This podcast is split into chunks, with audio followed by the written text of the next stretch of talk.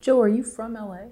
I am not. I'm originally from Poughkeepsie, New Yorkish area, and then I lived in Boston for 13 years, and then got a call from a production company uh, out here who saw a newspaper review of a show I did in Boston, and that sort of got the ball rolling to come out and hey, let's make money out here, as opposed to really never making money in Boston ever. Like breaking even was the goal for those shows.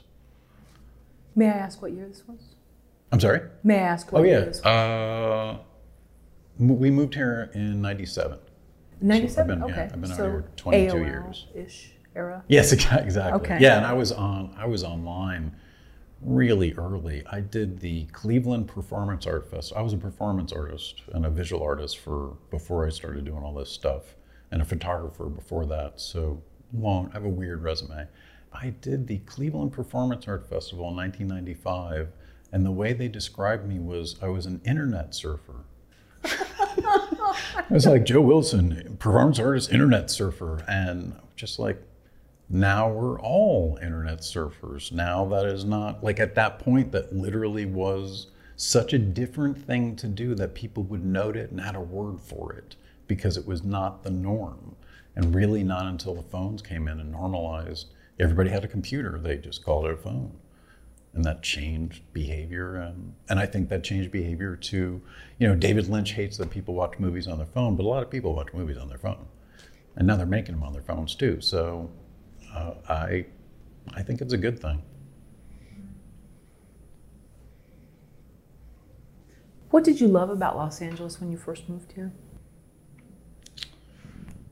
Uh, potential, I guess. It was I.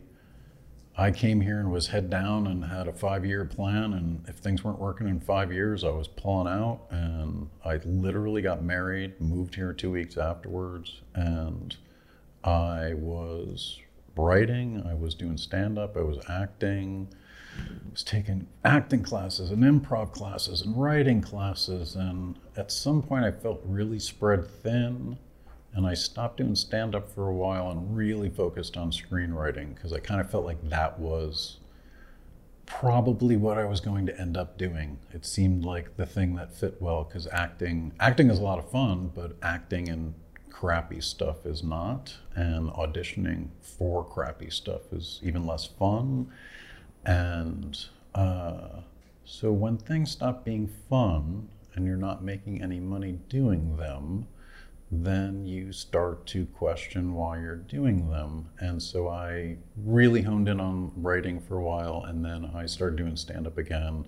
I never really went back to acting. I mean, I've done a couple of things because people have asked me to do stuff, but uh, I don't consider myself an actor. I do have the ability to pretend professionally. I've been paid, so SAG AFTRA has one of those things on file for me, but I don't, you know, I did a pilot and a, a couple of commercials and I think what I did was, uh, in retrospect, I'm on my fifth, two, uh, fifth, fifth five-year plan, and uh, and they've never worked.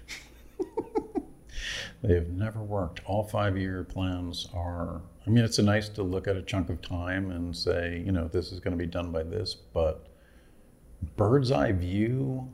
Now that I've seen like 22 years click by the open mic that I went to when I first moved here, those are the relationships that turned into business literally like 15, 20 years later uh, because of relationships that happened there.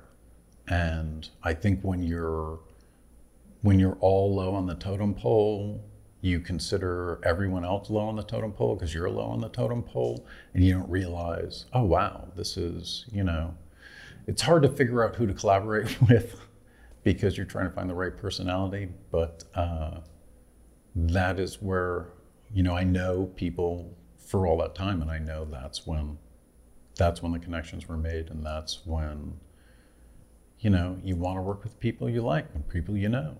And so if you know people and they get a gig, they tend to bring in people that they know, which is nice. I've had it happen a couple of times. Well, from having interviewed you in 2012 and 2013, I am not going to call you the C word, which I had called you before, and that is content creator. Yeah. yes. Sorry, yeah, not yeah, not the other. Right, right, yeah, right. uh-huh, yeah. That I'll call you off the air. So Right, no, I'm kidding. Okay, but um, so with the five-year plan, the first one, what was then the backup if that didn't work? Uh, there wasn't a backup.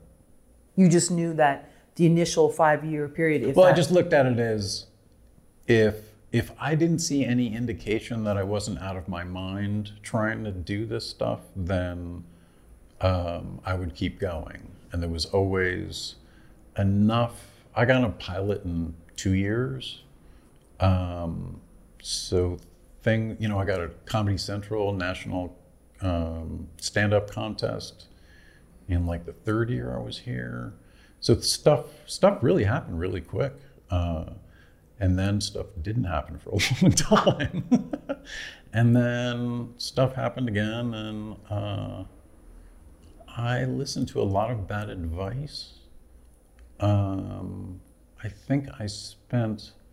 I sort of looked at the entertainment industry as like, well, if I'm a good student and of the industry, and I you know, read all the trades and know all the stuff that's going on, and and that that somehow would make me uh, better as a, a, a property, as a an entity to sell, as a writer, and uh, it was a complete waste of time.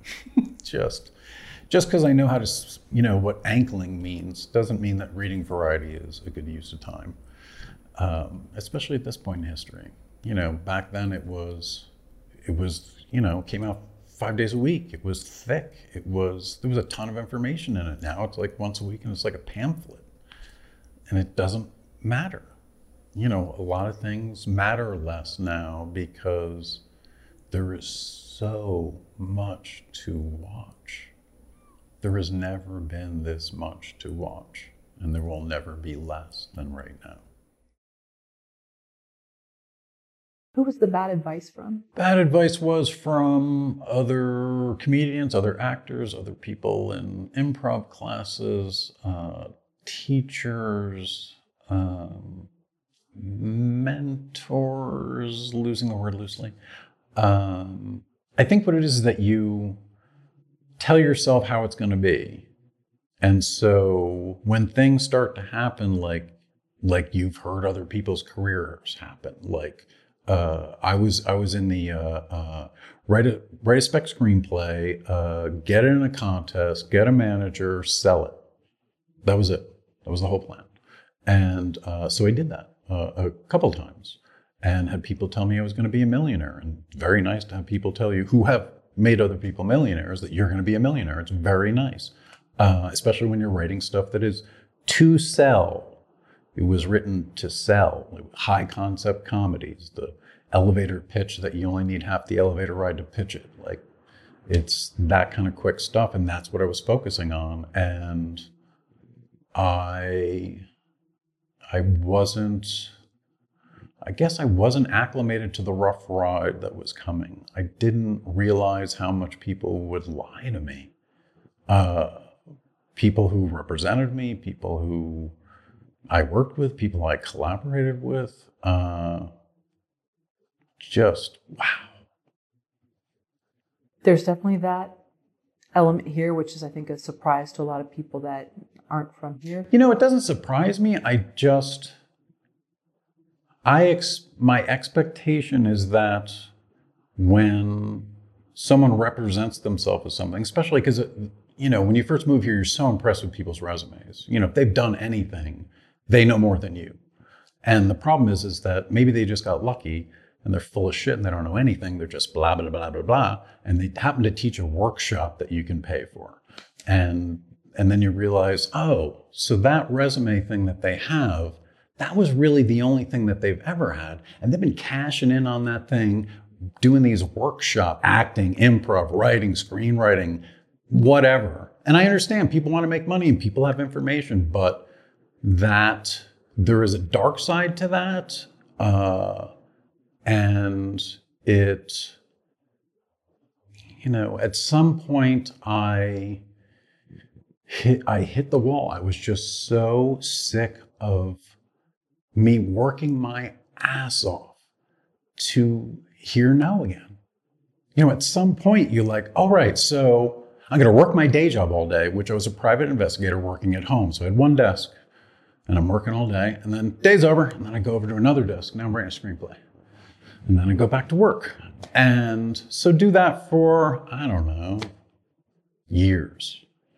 And at some point you start to think, wow, so this is my life right now and it's going right by and all I'm doing is fucking typing. Here, here's another one. No? Okay.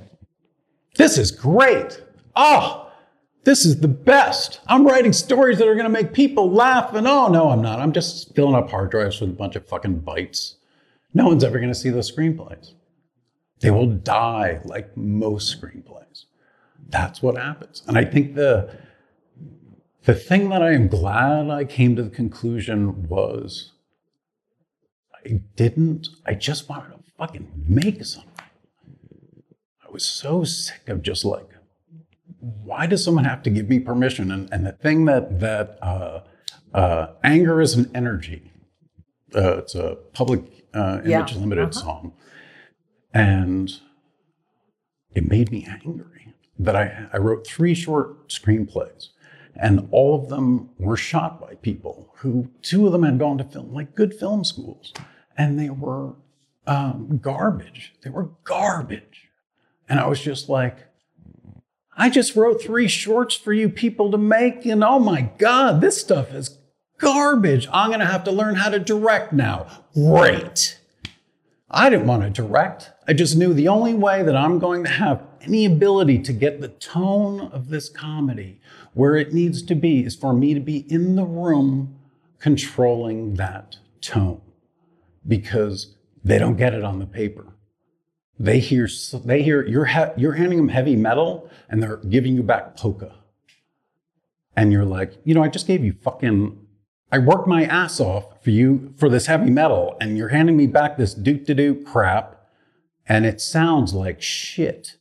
And that dialogue is music, comedy is music. It's you know, drama, comedy, that dialogue there is it just it has a timing, it has a, a, a an effect. It's it's and when someone else fucks it up, and then I had to learn to edit, and I had to learn to shoot, and I had to learn to mix sound, and I had to learn to do little special effects, and I had to learn to work with fight choreographers and produce and all the post production because if I knew how to do all, I wouldn't have to count on anybody.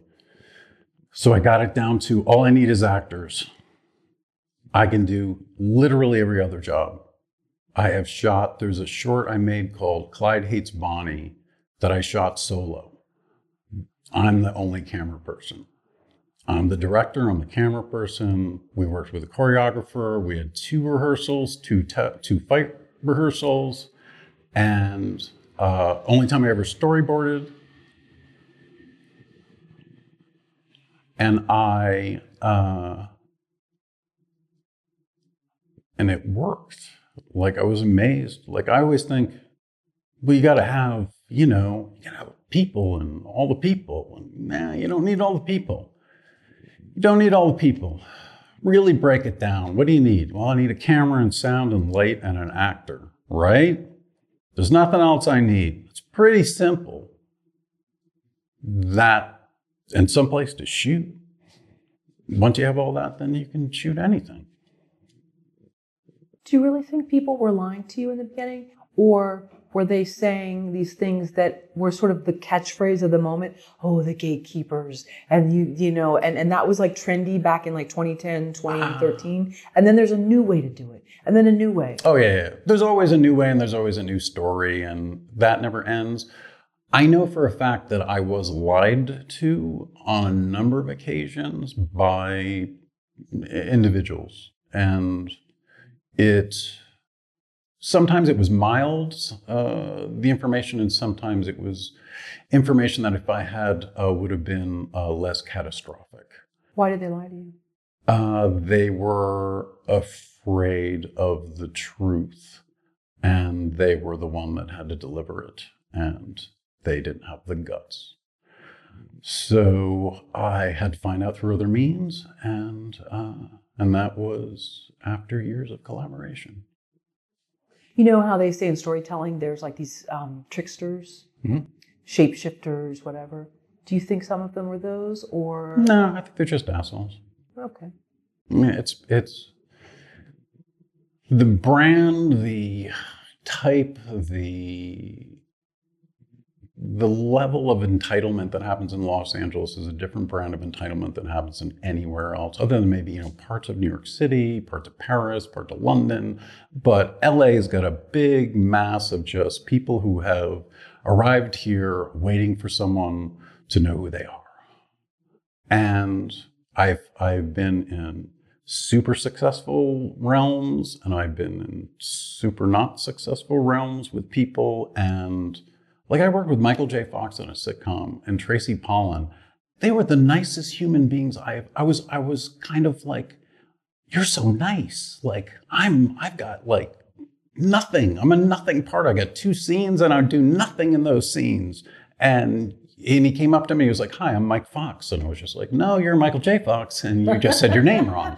And and then a week after we shot the oddly we shot the pilot in November, he announced he had Parkinson's, and you could not see it, you did not know it, and their idea was that he was going to produce it, and she was going to be on camera, and he was going to be slowly moving away from them, and it didn't get picked up. Telling stories has been fun for you. Working in the entertainment industry, not so fun. I think that was a quote from you somewhere. Yeah, I think uh, at some point when you're banging your head against the wall and you're trying, and that and that is, I mean, that is a career. That is what you do. If you want to be successful, you keep writing and you keep banging your head against that wall until something goes.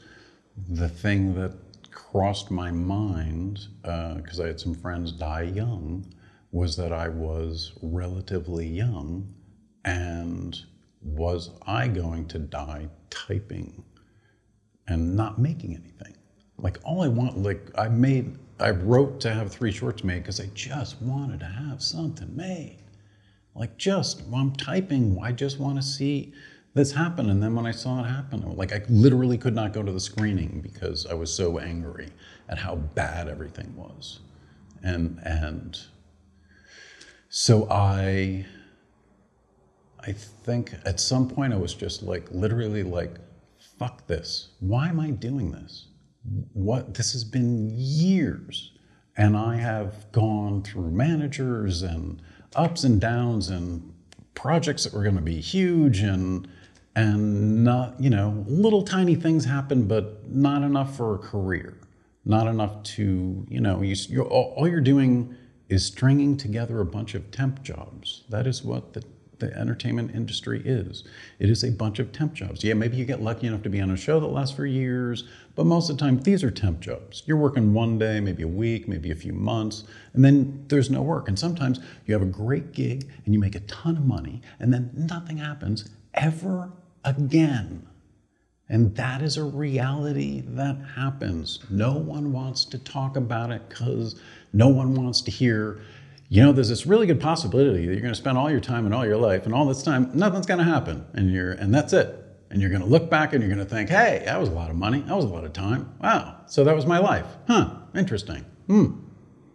Maybe, uh, maybe I want to change things up a little bit. And, and the most fun I had was when I said, fuck it. The most fun I had that's when things started going together. That's when things started just, it seemed effortless when I stopped looking for people to say yes to a script. When I was just like, I'm making this, do you want to help? Changes everything. And then when you make something and it doesn't suck, and then you can use that to make something else and then that doesn't suck and then you use that and you can then you're slowly building these little tiny increments until you have a couple hours online of a bunch of stuff you've made and then it exists and people see it and it doesn't disappear and what's amazing is, and the thing that you do not know when you make anything online is stuff that i made in 06 I got a comment on last week. Oh, wow. So that's the thing that nobody tells you. Like this, YouTube's not going anywhere. It's not going, and they're, and as far as I know, they're not cleaning out the old stuff. So if you have your short up there, yeah, maybe it doesn't have 20 billion views. Maybe it didn't go viral. Maybe whatever. maybe just maybe it doesn't suck. Maybe it will entertain, amuse, whatever, someone. Why did you start to do this to begin with? And I started to do this because I was like, I love when I'm sitting down and something happens on a screen or on a stage and, I, and it makes me feel different. I want to be able to create that. How do I do that? Spend fucking decades typing and stand up and acting and like going to school for photography really came in handy when I was a director because all of a sudden all of a sudden the, the SLR was a video camera. And I'm like, yeah, I know that all these numbers. I've had them memorized forever. Like I can I can tell everybody what f stop to go to because I knew it when I was 11. Like so it made all this stuff really easy. You know, I knew focal lengths and all that stuff. None of it. I knew the shape of 35 millimeter because I had been taking pictures and trying to fit the world in that. So I had I was one up on everybody. I didn't need a director of photography because they'd taken so many great pictures because I spent years learning how to do it. So now I'm just making ones that move. That's why I never went tripod because I'm like I want to be able to get whatever I want whenever I want it. I do not want to tripod around. It's too slow. It's too slow. I want three cameras, two operators here. I'm operating, boom, cover, cover, cover, cover, cover. Next. Did your parents like their jobs? You know, yeah, my father, I think I did for uh, to some degree, and I think my mother tolerated it, I guess. The, they both came from poor backgrounds, and my father was a construction, worked in construction as a plumber, union uh, down Ossining area, and my mother worked on a, an assembly line for IBM, and then worked her way up to be a CAD operator, and then both of them got screwed over. They forced everybody into retirement, and then hired people back as temps to oh. to train the replacements. Oh, and, wonderful. And then the, the union was starting to run out of money and started cutting off, you know, uh, benefits and stuff. So I think when I saw them get screwed, I was just like, I'm not going to work my ass off so so I can be a cog in somebody else's machine. Just that is the one great thing that came from my parents going like they did all the right things. American dream high school educated family we all went to college house they did everything right. Still got screwed. So i uh, didn't want to do that. So do you think that's what kind of like lit a fire under you to say okay i'm going to go from wherever to boston do some stuff. Okay then i'm going to take this chance. This person communicated with me, said, come to LA. And so you knew that that's not the life for Joe Wilson. I'm not going to be doing that. I'm not going to work for some company and then yeah. be politely or not so politely pushed out the right. door. Yeah, that was the goal. I did end up working for a company for 11 years that I own a little tiny piece of that was started by writers and actors that's still in business. Um, so it's not like I'm against, you know, I'm not like damn the corporations. I just know what happens to companies when they get big. When companies get big, they care less about people. They, you know, when Ford had the Pinto in the 70s and when people hit it and it blew up, Ford said, well, we can either recall and pay for that or we can just pay for all the lawsuits. And they chose the lawsuits. And they're still in business. Amazing. I have one of their cars. So do you ever go back and say, well, I know I'm typing at this one desk and here I'm wearing this one metaphorical hat as this job, and then I'm turning around and I'm typing at this other desk as a quote, creative storyteller. Um, even if I don't make a million dollars right away or in the next 20 years, I still want to do this. Or ever, I still want to do this because this is who I am and I can't stop telling stories and I don't want to have a job that I hate that I have to go to and I have to smile at people and make it seem like I want to be there and I don't right. really want to be there. Right. And my boss is an idiot and I'm having meetings about meetings. But I didn't do this screenwriting, so I've given up. I, I think there's a question. yeah, yeah, yeah, no, I'm, I'm pulling, I'm, no, no, really, I'm pulling it sorry. out. I, um, I don't know. Say say the. Well, I guess my question with all that gibbering, jabbering that I'm doing is like, even if there isn't Hollywood Oh, putting a stamp, even though Yeah, people yeah, yeah. loved Vampire Mob and it has views and people gave you feedback, yeah, sure. if you want to do a second version of something, Right. but no, because Hollywood said they didn't want me, so Right, quote right, unquote, right. I'm not touching that again. Is that where you're at? I guess I got there years ago um, to not acknowledge the entertainment industry. To kind of like, if I if I could make something without it, then and the end result it was it was sort of like I needed to get to the audience. And the thing that was between me and the audience was all the companies that make the shit to show to the audience. So if I could find some way to get around them and get to the audience, which social media allowed, um, you know, and I've I've had people and continue to have people find stuff and and like stuff and you know you make somebody laugh when they're having a bad day or a bad life or a bad you know time. And I know um, my wife was diagnosed with cancer a few years ago and I know how much comedy really can help. Like I have seen it firsthand. So there's a value in in making stories, you know, whether it's drama or comedy or whatever the genre. But I think, you know, now because there's I think the number of guest star performances to be considered for Emmys was 2,800 and something performances. So if you have that many potential nominees for for guest, when you have thousands of performances, now you have thousands, you have literally there are more shows than anyone can get to in their lifetime if they wanted to do it full time and just watch television. They couldn't get to it all. So now I'm making more stuff for them to watch. Why? Why am I going to make something that I have to be in the same boat that Netflix and everyone else is? Like, how do you get all these, how do you get that much attention? Like, everyone is so Twitter, Facebook, Instagram, Snapchat. What? I got to watch something? What? Oh, there's something wrong? Yeah, I'll be. Uh, How do you get their attention? They I think if you're going to be indie, that you have to spend years uh, getting to know your audience and talking to, and I and I have changed my term a little bit in terms of audience because now I I see the people I know online as neighbors because I talk to them all the time. You don't talk to audience all the time. Audience is this thing that's over there and you're over here and and I think a lot of people like that. A lot of people like, "Hey, I'm over here, you're over there. I act, you stay over there. I'm a director, you stay over there."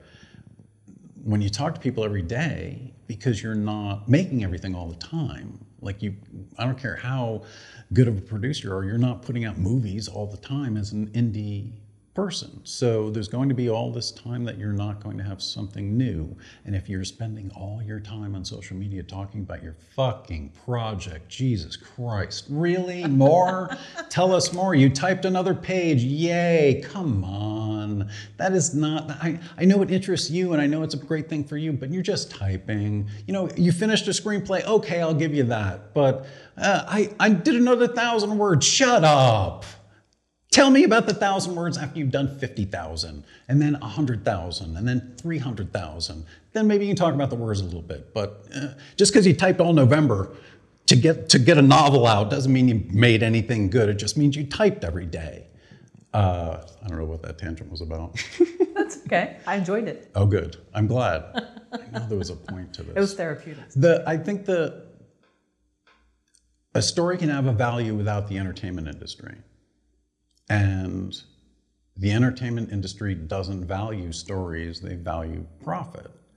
Uh, the Marvel Universe is a very big, complicated story, but that is something that has an audience that was built in for decades. And you only market at a level that is saturation when you're playing with literally billions of dollars. But all that's for other people. That's not for me. That's not for most people. That is that's the giant machine. That is you will be a cog in that machine unless you're on screen. You will be because it's just too big. And even if you are on screen, you're still really disposable because that is Disney has bought the world and that is really valuable property right now. Just like in um, Say Anything, and forgive me, I'm Yeah. on John, uh, John Cusack's character, but he's basically, I don't want to, you know, produce Oh anything yeah, bought and yeah, I remember that don't want to, Yeah, you know, buy anything that, you know. I was we- talking to her dad at dinner. Right, right, right. Aren't we all sort of owned by somebody though? I don't care if we work for Marvel and Oh, you, yeah, yeah. and, and we're on the red sure, carpet Sure. And, and and they want your picture or sure. you're working for a company. Yeah, you got to work. You have to work for somebody. Yeah, we all I kinda started a- an online reselling business to sell stuff to make money that way. So all of my customers are technically my boss. Sure, sure. Uh, I don't think, nor do I expect what I make to generate enough income for me to live on what I do online. It's more, it's just like anything else. It's a gig. It's just a little gig. You do something, maybe make a tiny little bit of money, and then got to put another one together and another one together. And uh, I was on a roll when my wife had cancer. That roll, the wind and the sails stopped, and storytelling was not important anymore and was not a priority and was not anything that I thought about for a long time because I had other stuff that was more important. And I think I think the other thing about this is that sometimes, and I've seen people do it to their demise, literally. Um, sometimes people make the entertainment industry and success in it more important than anything else, including other people. And at some point, you're going to end up being an empty shell of a human being at the other end of it. Uh, and you will, uh, maybe you won't regret it, but man, you're going to be bitter as hell because it's just when, when, when the, the socializing in Los Angeles is based on perceived success, whether it's current, recent, or about to happen, and people, I've had the, and it's the classic thing, you're at the party and someone's talking to you, but they're like, oh, that person's way more important. I really need to go talk to that person, but yeah, yeah, yeah, I'll be right with you. And then they go talk to that person. Or, or the classic, hey, you're gonna come to my show. Now, when is that? Uh, no, is it all right if I show up late? Oh, no, you know, I think I have this thing. You know, I'll try to be there. Okay, that's an LA. That's an LA, definitely. So you're definitely gonna be there then. Definitely probably trying to maybe be there, yeah, maybe. But I'll, but I'll try. Thank you. They're not showing up. I remember when I was doing stand up comedy, everybody was doing one man shows or one per solo shows. So everybody was just trading off. Everybody's just going to each other's shows because we needed an audience. And because there's just so many comedians and there was so little audience in Los Angeles. Well, it's gotten that way with crowdfunding. It's like you want to donate to people's campaigns, but after a while, we just had another guest that reminded me of that, and that's a great point.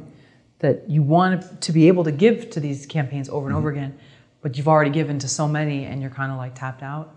And I think that's that's part of the problem. But going back to storytelling, do you plan on giving up storytelling? No, no, no, no, no. I, when I was doing Vampire Mob, I uh, one of the cast members, Marcia Wallace, died, and I had written a whole season three, and uh, the idea of trying to make it without her seemed weird. Like I easily could have written her out. I easily could have cast someone else, and it was just kind of like this isn't i don't know it just didn't feel right. So i went graphic novel. I went comic book.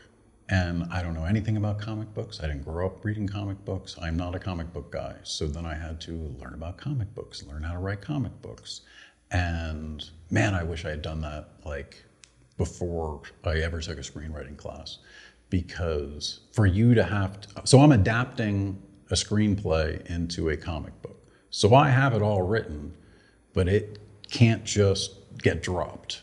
It isn't like I'm just taking the script and then, oh, look, it's a storyboard with words. It's like you have to go through and, like, what are the five panels that you're going to put on this page that are going to tell the story? And you're going to have to leave most of it out because you can't have this giant long thing because you want to watch your character walk through the alley for an hour. You've got to go. So it changes how you see story. It cha- now all of a sudden you think, oh, I want this panel on this page to end. So when they turn the page and they see that top panel, the surprise will be there. You're literally writing like that. There's no plot points, it's page points. And the challenges with making graphic novel, I just put an issue two to the printer. So the second issue will be coming out soonish. The challenge is working with artists, getting artists. Um, I can't draw. Uh, the frustration, to be honest, uh, putting the two books together has resulted in me writing a book. So I am 45,000 words into something called Bob Buries Things. It was an idea I had a couple of years ago, and I just needed something, somewhere to go. Like I, when I'm writing, I'm, I disappear completely. That's the way I look at it. I'm daydreaming on a page. Writing is orchestrated daydreaming. I'm just daydreaming. It's not hard to daydream, so it's really easy, and I like it. And now I spent, it takes a long time to write a book. And I expect like 50 people to read it. And that's my expectation. And maybe my expectation will be beat, but I'm asking somebody to not only take time out of their day, but a lot of time to read a book. So I don't have any expectation. I don't know what people will, I, I didn't write this from a marketing point, a genre point, anything like that. It was just, an idea and I ran with it. And and uh, and the, the weirdest thing is I I listen to the book. I have the program read it back to me, so it's sort of like an audiobook being read by a robot. And I listen to what I wrote, and then I hear what's wrong with it. and then I can go back and change it that I never would see if I was just just reading and even if I was reading it loud, I wouldn't catch it like that. Can you tell us more about this book that you're writing, Joe? Yeah, it, I had an idea about a guy who was burying things in his backyard, and I had an idea of what he was burying, and that was all I knew. So I had to write a story around, around the idea. And uh, I've never written a book before. I have never written what a character has thought ever because you can't write what characters think in screenplays because they have to say it or it's got to be a voiceover and i've always been of the anti-voiceover school. Although i know it comes in handy it's really lazy screenwriting. Sorry. Um, but to being able to get in the head of a character and and be able to like essentially be in the middle of what is what would be a scene and then jumping into this giant sort of exposition flashback thing and then go right back into the scene afterwards.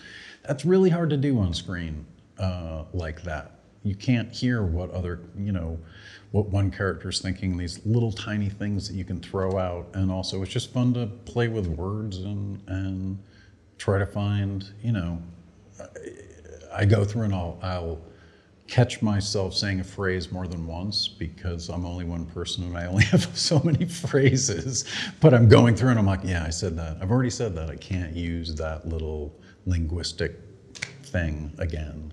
Um, so it's it's a lot more solitary uh, than screenwriting because I think it takes longer, depending on the screenplay. But I think writing a book takes longer, and it's also harder to you know, it's always hard to get somebody to read your screenplay and give you feedback. It's really worse for a book. Um, I planned on paying an editor, a friend of mine who uh, worked as a journalist, went to school for journalism, uh, had offered to, has offered to edit it, so he's editing it. So I'm lucky in that regard because um, he's really a stickler all the grammar and all the things and all the, uh, and he goes every through everything four times. Uh, until he finds it. But um, and I the graphic novel I'll put out uh, next month, I guess, at the rate it's going, and then I'll put the book out next year, 2020, I'm guessing, unless something. I'll put the book out in 2020 unless uh, something changes, and things always change. How do you plan to write a story? You make a big mess and then try to pluck the good stuff out. Uh, I sit down with a legal pad and I write down little tiny bios, uh, lines, um, basic stories, conflicts, secrets, all that kind of stuff. And I don't like like it's not neat. Like there's circles and lines and scribbles and stuff xed out, and and I only use one side so I can just keep going, and then I will go back through and okay, that's kind of interesting. That's sort of good. That's kind of interesting. All this stuff I'll get to, and I no lie have stacks of yellow legal pads that are from projects. And like with the Vampire Mob, I had to. I had to. I never planned on writing how the main character became a vampire because I wanted to. It was the screenwriting thing of starting as late in the scene as you can. So I wanted to start after he was a vampire when his mother-in-law moved in for eternity. I thought that was more fun. So in the uh, Vampire Mob issue two, I have a little 10 page mini comic that is the origin story of uh, the main character. So this is him before he was a vampire and why he became a vampire. And it was something I never shot before. And so I'm writing the comic book and I go back to the legal pads from 2009, 2010, and I'm going through and I'm like, oh yeah, that thing, that's where I'm gonna go. And I'm boom, just found a way to do it. And it was literally a line that ended up in season one uh, that was something about doing the whole light at the end of the tunnel thing. And I'm like, what's in the tunnel? What's in the tunnel? And that was enough to just go. So I think when you're building a story, it's your you know your character has to want something, have obstacles and all that stuff. But I also think like you have to have fun making the character do stuff. Like it's the old get your character in a tree and throw rocks at them. Um, like this should be fun for the audience. This should be fun for you. This should be fun. Like if it's drudgery, like I never felt like it was drudgery when I was writing, except for one screenplay because it wasn't my idea. And Sorry to inter- interject, but you said secrets. From your time as a private investigator, did you start to realize how important secrets are to what makes up a character? What drives um, people? I guess when I worked as a private investigator, I had to call people pretending to be someone who didn't exist, using a name that wasn't mine, calling from a company that wasn't real, with a story that was completely made up, so I could get information. Social engineering? Social engineering. So that is a hard thing to teach someone how to do, and I almost think it's kind of like you have to learn in the trenches. Um, so I, I guess what I learned being a private investigator was it's like being a con man. It's a confidence game. So I could change my voice, change how fast I talk, change my tone. Um, I would always say my name, the company, and where I was calling from. Because if you give all the information out front, then they're like, okay. And then you start giving them the bullshit. And then you start throwing them what I call misdirects, which are questions that you do not need the answers to because you have to stack up the conversation to be thick enough to not have those questions light up like, why is he asking me this? Because it's like, oh, all these other questions, and oh, this thing just dropped. You drop it in, and you kind of ride the conversation like a wave. And you just drop stuff in, and sometimes you're like, I got to force this wave, and sometimes it works, and sometimes it doesn't. But I am a really good liar, I guess, and I And it was storytelling. I was telling people stories. I was making up, you know, I had my lines down, and sometimes, you know, people would come at come at me, and I would have to come up with another story on the spot and be able to cover it. So I was I was investigating a guy who was in court with the client. So I we, we used to call these cases uh, the crazy shit because this is a crash and burn. You go in, you either get the information or you don't. This guy's in court. He, he's gonna know, most likely, that you are calling from the other side because he's in court. So I call from the other side. I got a great thing, and this guy starts slamming me. He's like, "What's what's the phone number?" I give him the phone number. What's the main number for your company? I don't know the main number. How do you work at a company and not know the main number? Uh, sir, I'm a temp. I walked in there this morning. They put me down in a, a, cubicle. I'm sitting down. I have this phone number right here. So what I need to do is get off the phone with you, get on the phone with my manager, ask him what that phone number is, and then I will call you back with that number. Is that all right, sir? Yes. So I hang up. I call another investigator. Here's the deal. The name of the company is this. You're my boss. This is what we do. Click. Call the guy back. Okay, sir. Here's the number. Oh, you know. I'm just in the middle of this whole thing with lawyers, and I just thought you were one of them. What did you need to know? Blah, blah, blah. It gives me everything I need to know. Because the suspension of disbelief is a real thing, it happens in the real world. So they suspend their disbelief that I'm not who I say I am. And they give me information that, why in God's name would I be asking that? So the story, so you have to know who they are to figure out who you are, because you've got to figure out some something that is either not symbiotic at all or potentially symbiotic, because you need some some reason. It's either I need something from you, maybe you need something from me. We're going to help each other out. It's um, social engineering. So, having been on um, I don't want to say that side, but having been aware of, of some of that, and now we're in this new age of people's secrets coming out and it's instant on, on social media. Do you feel that that's an integral part to doing a backstory on a character? Yeah, I think the when I was working as a PI, I knew people would Google, and I knew that we needed to keep track of all the pretext to make sure nothing got burnt. So if a pretext gets burnt, it means they somebody has figured out exactly what happened. They know exactly who did it. They knew they were lied to. They know they know the whole deal, and they go online with it. Then that's burnt. You can't use that anymore. That story's garbage now because somebody else is going to Google it and they're going to find it. So now you got to change up your names. You got to change up your your story. Now, what was the question?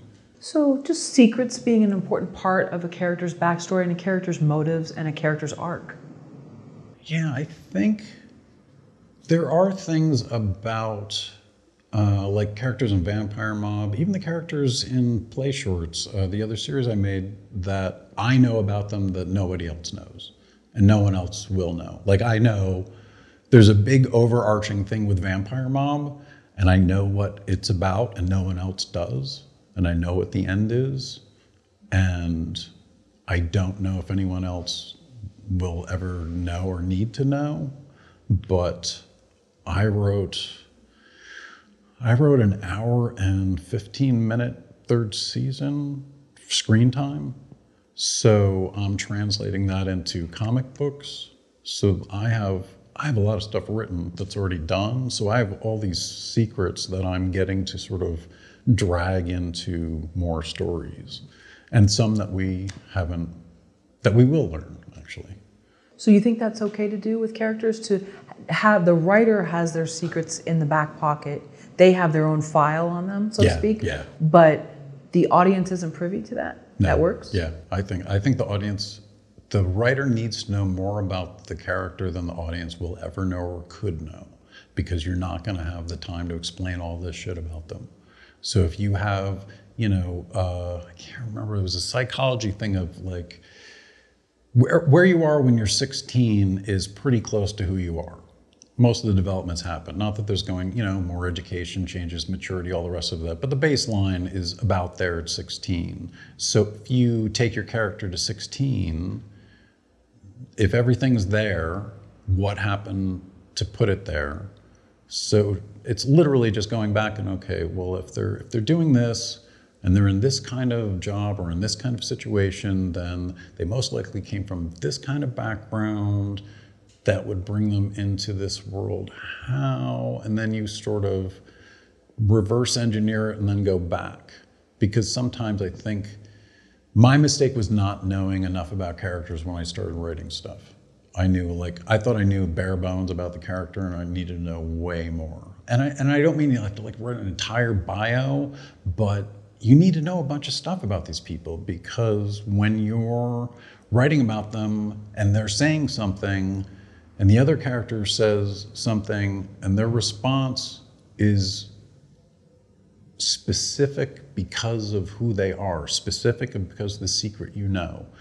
It fuels that response. If you don't know that, and maybe it will come out in the screenplay or whatever the presentation you're using, but it's it's the work that actors do when if I give an actor a screenplay, they have a script and they have the words the saying, they sort of know the situation, maybe they ask a couple of questions, but then it's going back to they have to create that character. What kind of shoes do they wear? Where you know where do they grow up? What kind of school did they go to? You have to all the stuff that's not going to be on screen because it will show up on screen, both in writing and in acting. There's something about the grounding of a character, knowing, you know, where do they live? What you know, what does the room look like? That kind of stuff. What do they have books on the shelves? Do they not have books on the shelves? Do they listen to music?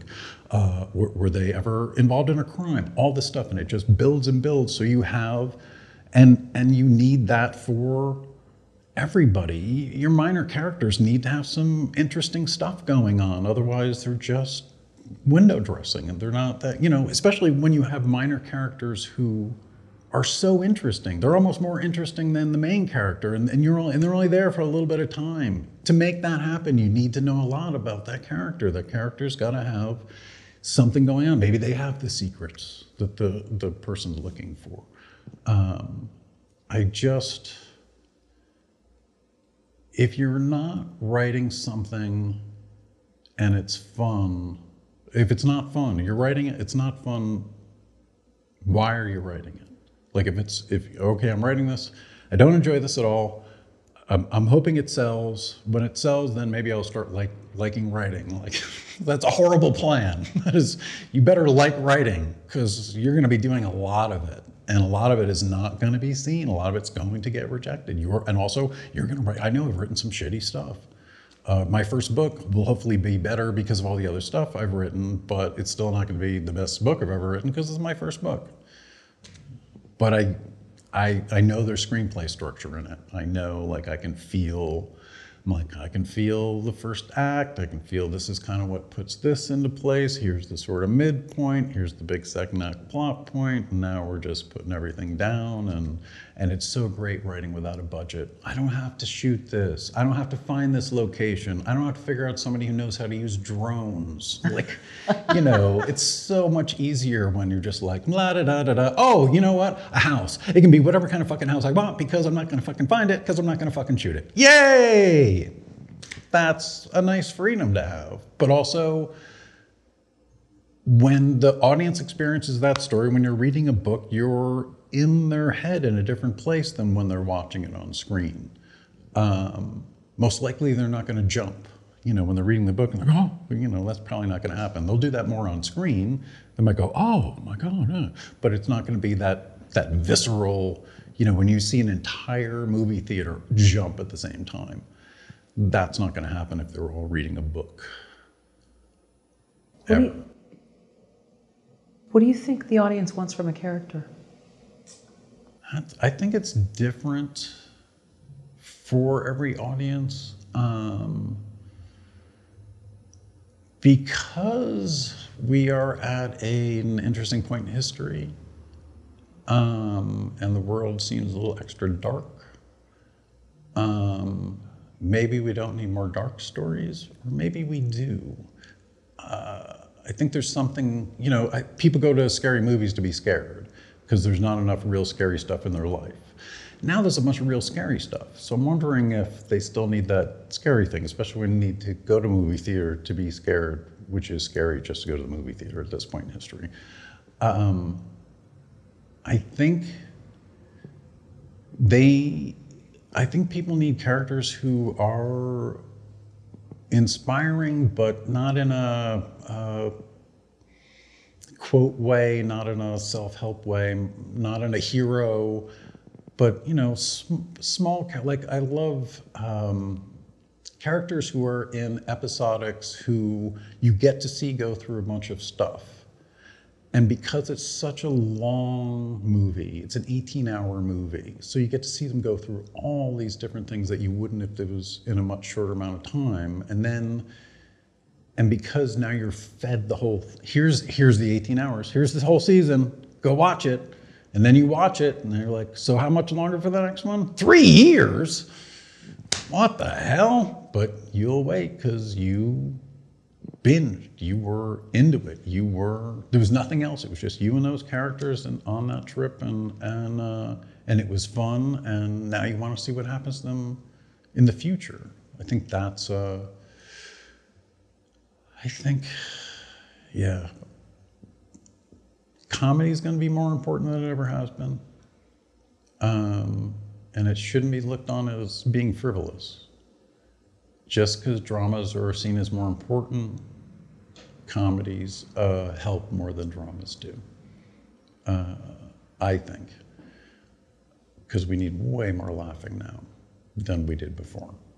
And not that drama doesn't have a, you know, you want to get lost in their world and cry your brains out, great. But I think a lot more people are uh, going to be looking for comedy. So we want something in a character that we can kind of like latch onto, whether we see ourselves in that character, whether that character is classically good or bad. Right. And do you think that's why Big Little Lies was such a there was such an appeal? Because at first you just kind of saw them as these women that I you never know. saw they- the show. Oh, you never saw the show. Okay, all right. But I, I guess what has, what I've always wondered was why do people have an interest in spending time with a hitman? Like I wrote a story about a guy who kills people professionally, that's his job. And people like him. Like his character is likable at some degree. Um, the Sopranos. Yeah, it's. I mean, yeah, it's always Godfather, all of the mafia stuff. It's always been there, but it's. But when you break it down, when you actually like go bird's eye view, like, why am I so interested in this guy who runs a crime family who has anxiety attacks? like, why am has I a bad so- mother-son relationship. Yeah, and why and why am I going to watch it when it's on on Sunday night at the right time? Like that that is um, that stuff's never you know that'll never go away. Martin Scorsese's got another one on deck. It's you know I think the crime stuff is never going to go away. Procedural or procedurals have never gone away, and it seems like there's even more now. People love the crime stuff. Why is storytelling important to you? I guess I feel like some degree it's um, a service, um, not like a like a car repair service, but you're you are in service to storytelling. Whether it's you know nobody starts and makes money, so or few people do. So if you're telling stories, then it's because you want to. Like you would you're spending time with these characters and building this world without most of the time without anyone watching without anyone seeing. And so you're alone with it but you're making it to give to other people. So it's a service. You are at the service of the reader the audience the whoever is experiencing whatever you're making in whatever medium or media as the case would be um, so I guess it's important to me because I feel like I'm helping a little bit. For what? What do you help? Stories give people somewhere to go away from all this shit. From to suspend their disbelief to go hang out with a, a hitman who's a vampire and drive around and kill some people. Uh, that is an escape for people. It is somewhere to go. It is suspension of disbelief. Stories have been around since the beginning of time because that's what we all sat around and did because it was really shitty Wi-Fi when you were a caveman, and so people were telling stories and drawing stuff, and and be, then it's you know then it's just verbal, then it's just one generation telling the next generation, telling the next generation until you can start writing that stuff down. So I and and stories are man, you can get people killed with stories, you can change people's lives with stories, you can a whole country can believe a story and and do really bad things. And have been done. Yeah. Yeah, storytelling is is really powerful. That suspension of disbelief thing, the real world uses it all the time. It's not just for storytellers. What about if a writer says, storytelling for me is a selfish uh, motive, is a selfish endeavor, and I make no apologies for it? I love creating other worlds. It doesn't even mean I need people to love the story. I just love to be. Yeah, that that it's that sounds fantastic, but uh, that storytellers the whole not needing anyone thing is then no one's gonna see your shit, man. You're you're just gonna type and just like I'm just going to fill up hard drives with stories because I love it so much and I'm so great. Uh, really? Are you just waiting until you die and then someone's going to publish all your stuff? And no, I, I think that person's. If maybe if that's what it takes for them to be able to write, great. But the reality is, if no one sees it, then you know, like screenplays are maps for movies. They're not meant to be read; they're meant to be made. So all the movies that I have written so far have not been made and will not be made, and that's okay. That's uh, some of them are shitty. Um, a couple of them I'm probably going to adapt into books because they were fun to write then, and they would be, I think, more fun as a book, and I wouldn't have to deal with trying to get it done.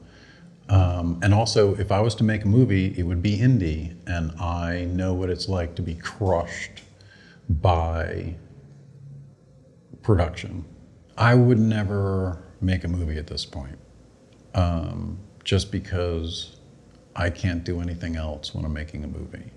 Uh, I know people have made movies. It's two years, pretty much, at least, all the time, full time, um, and and it's really expensive.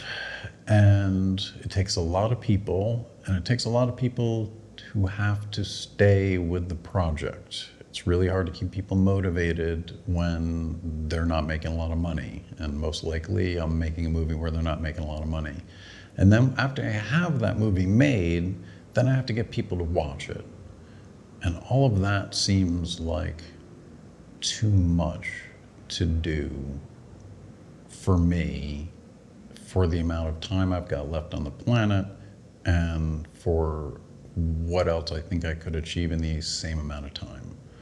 Um, and also, I could make a shitty movie. So I'd hate to spend two years making shit.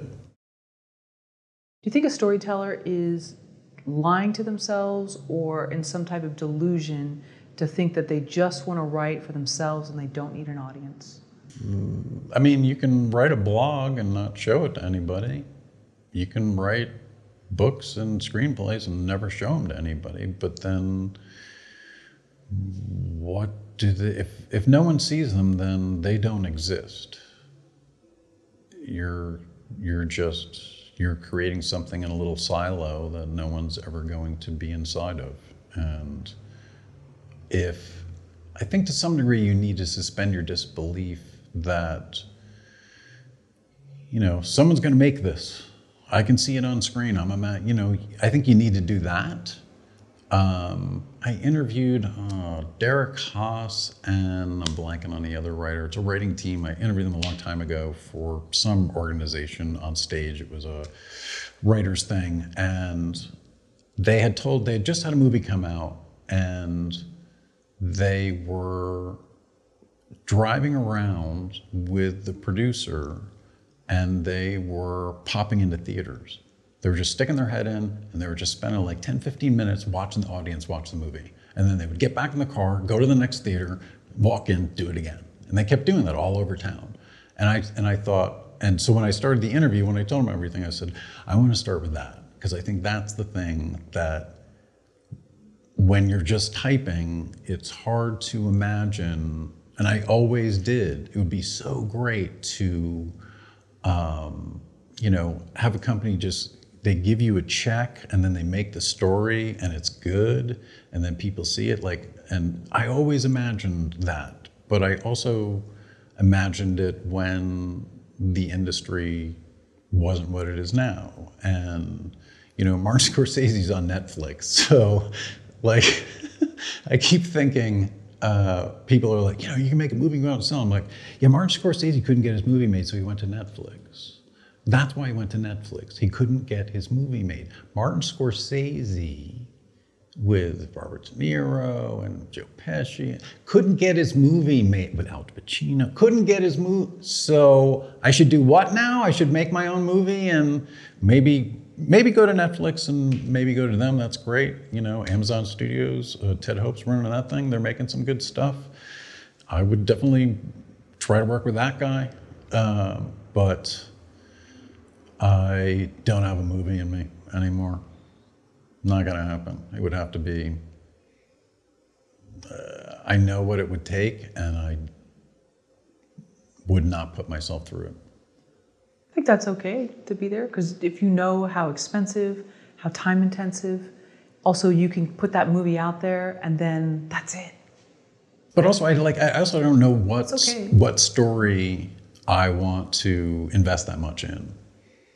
Like that much time, that much money, that much and and it's and I know from Vampire Mob, it's really hard to keep people attached to a project. Um, and if you and if the ball gets rolling, and let's say one of your cast member dies, and you're in the middle of the movie, what do you do then? You know, what do you do when one of your cast members has a family member who dies, and you stop production, and then you got to bring it all back up, and then match all the continuity, and uh, it's a lot. I mean, I know this is a film channel, film yeah. and screenwriting. Yeah. But there's something to be said for having a book and having something in your hand, something tangible. Sure. And I think maybe we'll go back to that a little bit. I don't know. Maybe we won't. But I just, I miss that. And I know right now I'm not able to read. So I think that's okay. If you're saying, I don't want to make a movie right now, but you still want to write, you still want to tell stories, whether sure. it's on Instagram or um, whatever. I'll, i mean, I've i got, think that's wonderful. I've got 38 short scripts written, done for, oh. for play shorts, ready to roll. I guess in terms of, it's not that I don't have an energy, it's that I don't want to spend the energy on one thing. Like that's a big thing that's going to take a lot of time. It would have to be a story that I was on fire about to, to make. And when Vampire Mob was over in terms of it being a live series, I started play shorts and I put my producer hat on. And the weakness in Vampire Mob was all the actors. Like I needed the same actors to show up. And if somebody didn't want to show up, then I had to write a reason why they didn't want to show up and then bring somebody else in and whatever else. With play shorts, it was uh, it's uh, episodic. It's it's um, anthology. It's two actors, one story, one genre. Then it ends. Then there's another one, two different actors, different story, different genre. Then it ends. So and they're all running like about ten minutes ish. And they're all really simple, just two people talking. Sometimes guns get involved, but most of the time it's just two people talking. And that's that is a lot easier to um, mix and match with. You know, I had one situation with play shorts where I had a cast, I had a location, I tried to schedule it for six weeks.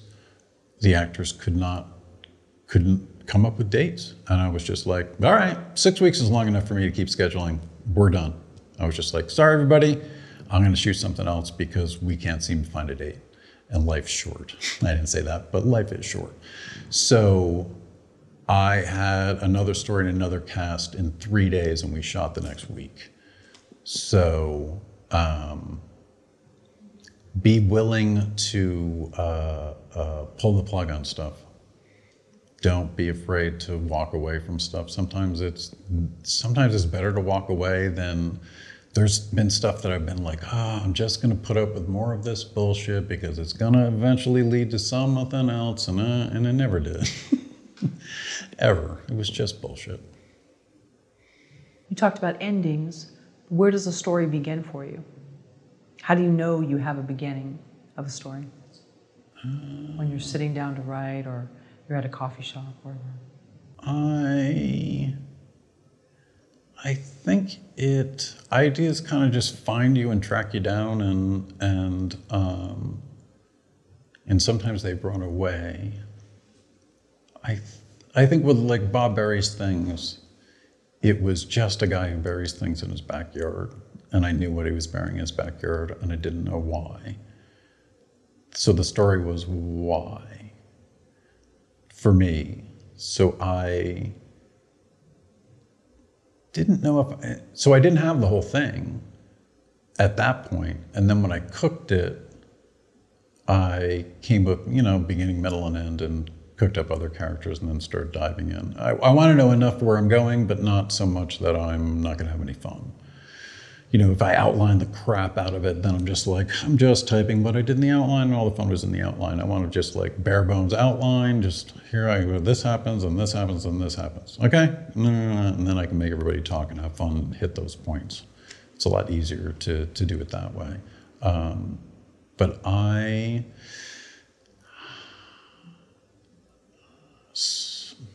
I don't know how I, I don't know how I know if I have a story. I think it's, it's, um, I don't know it right away.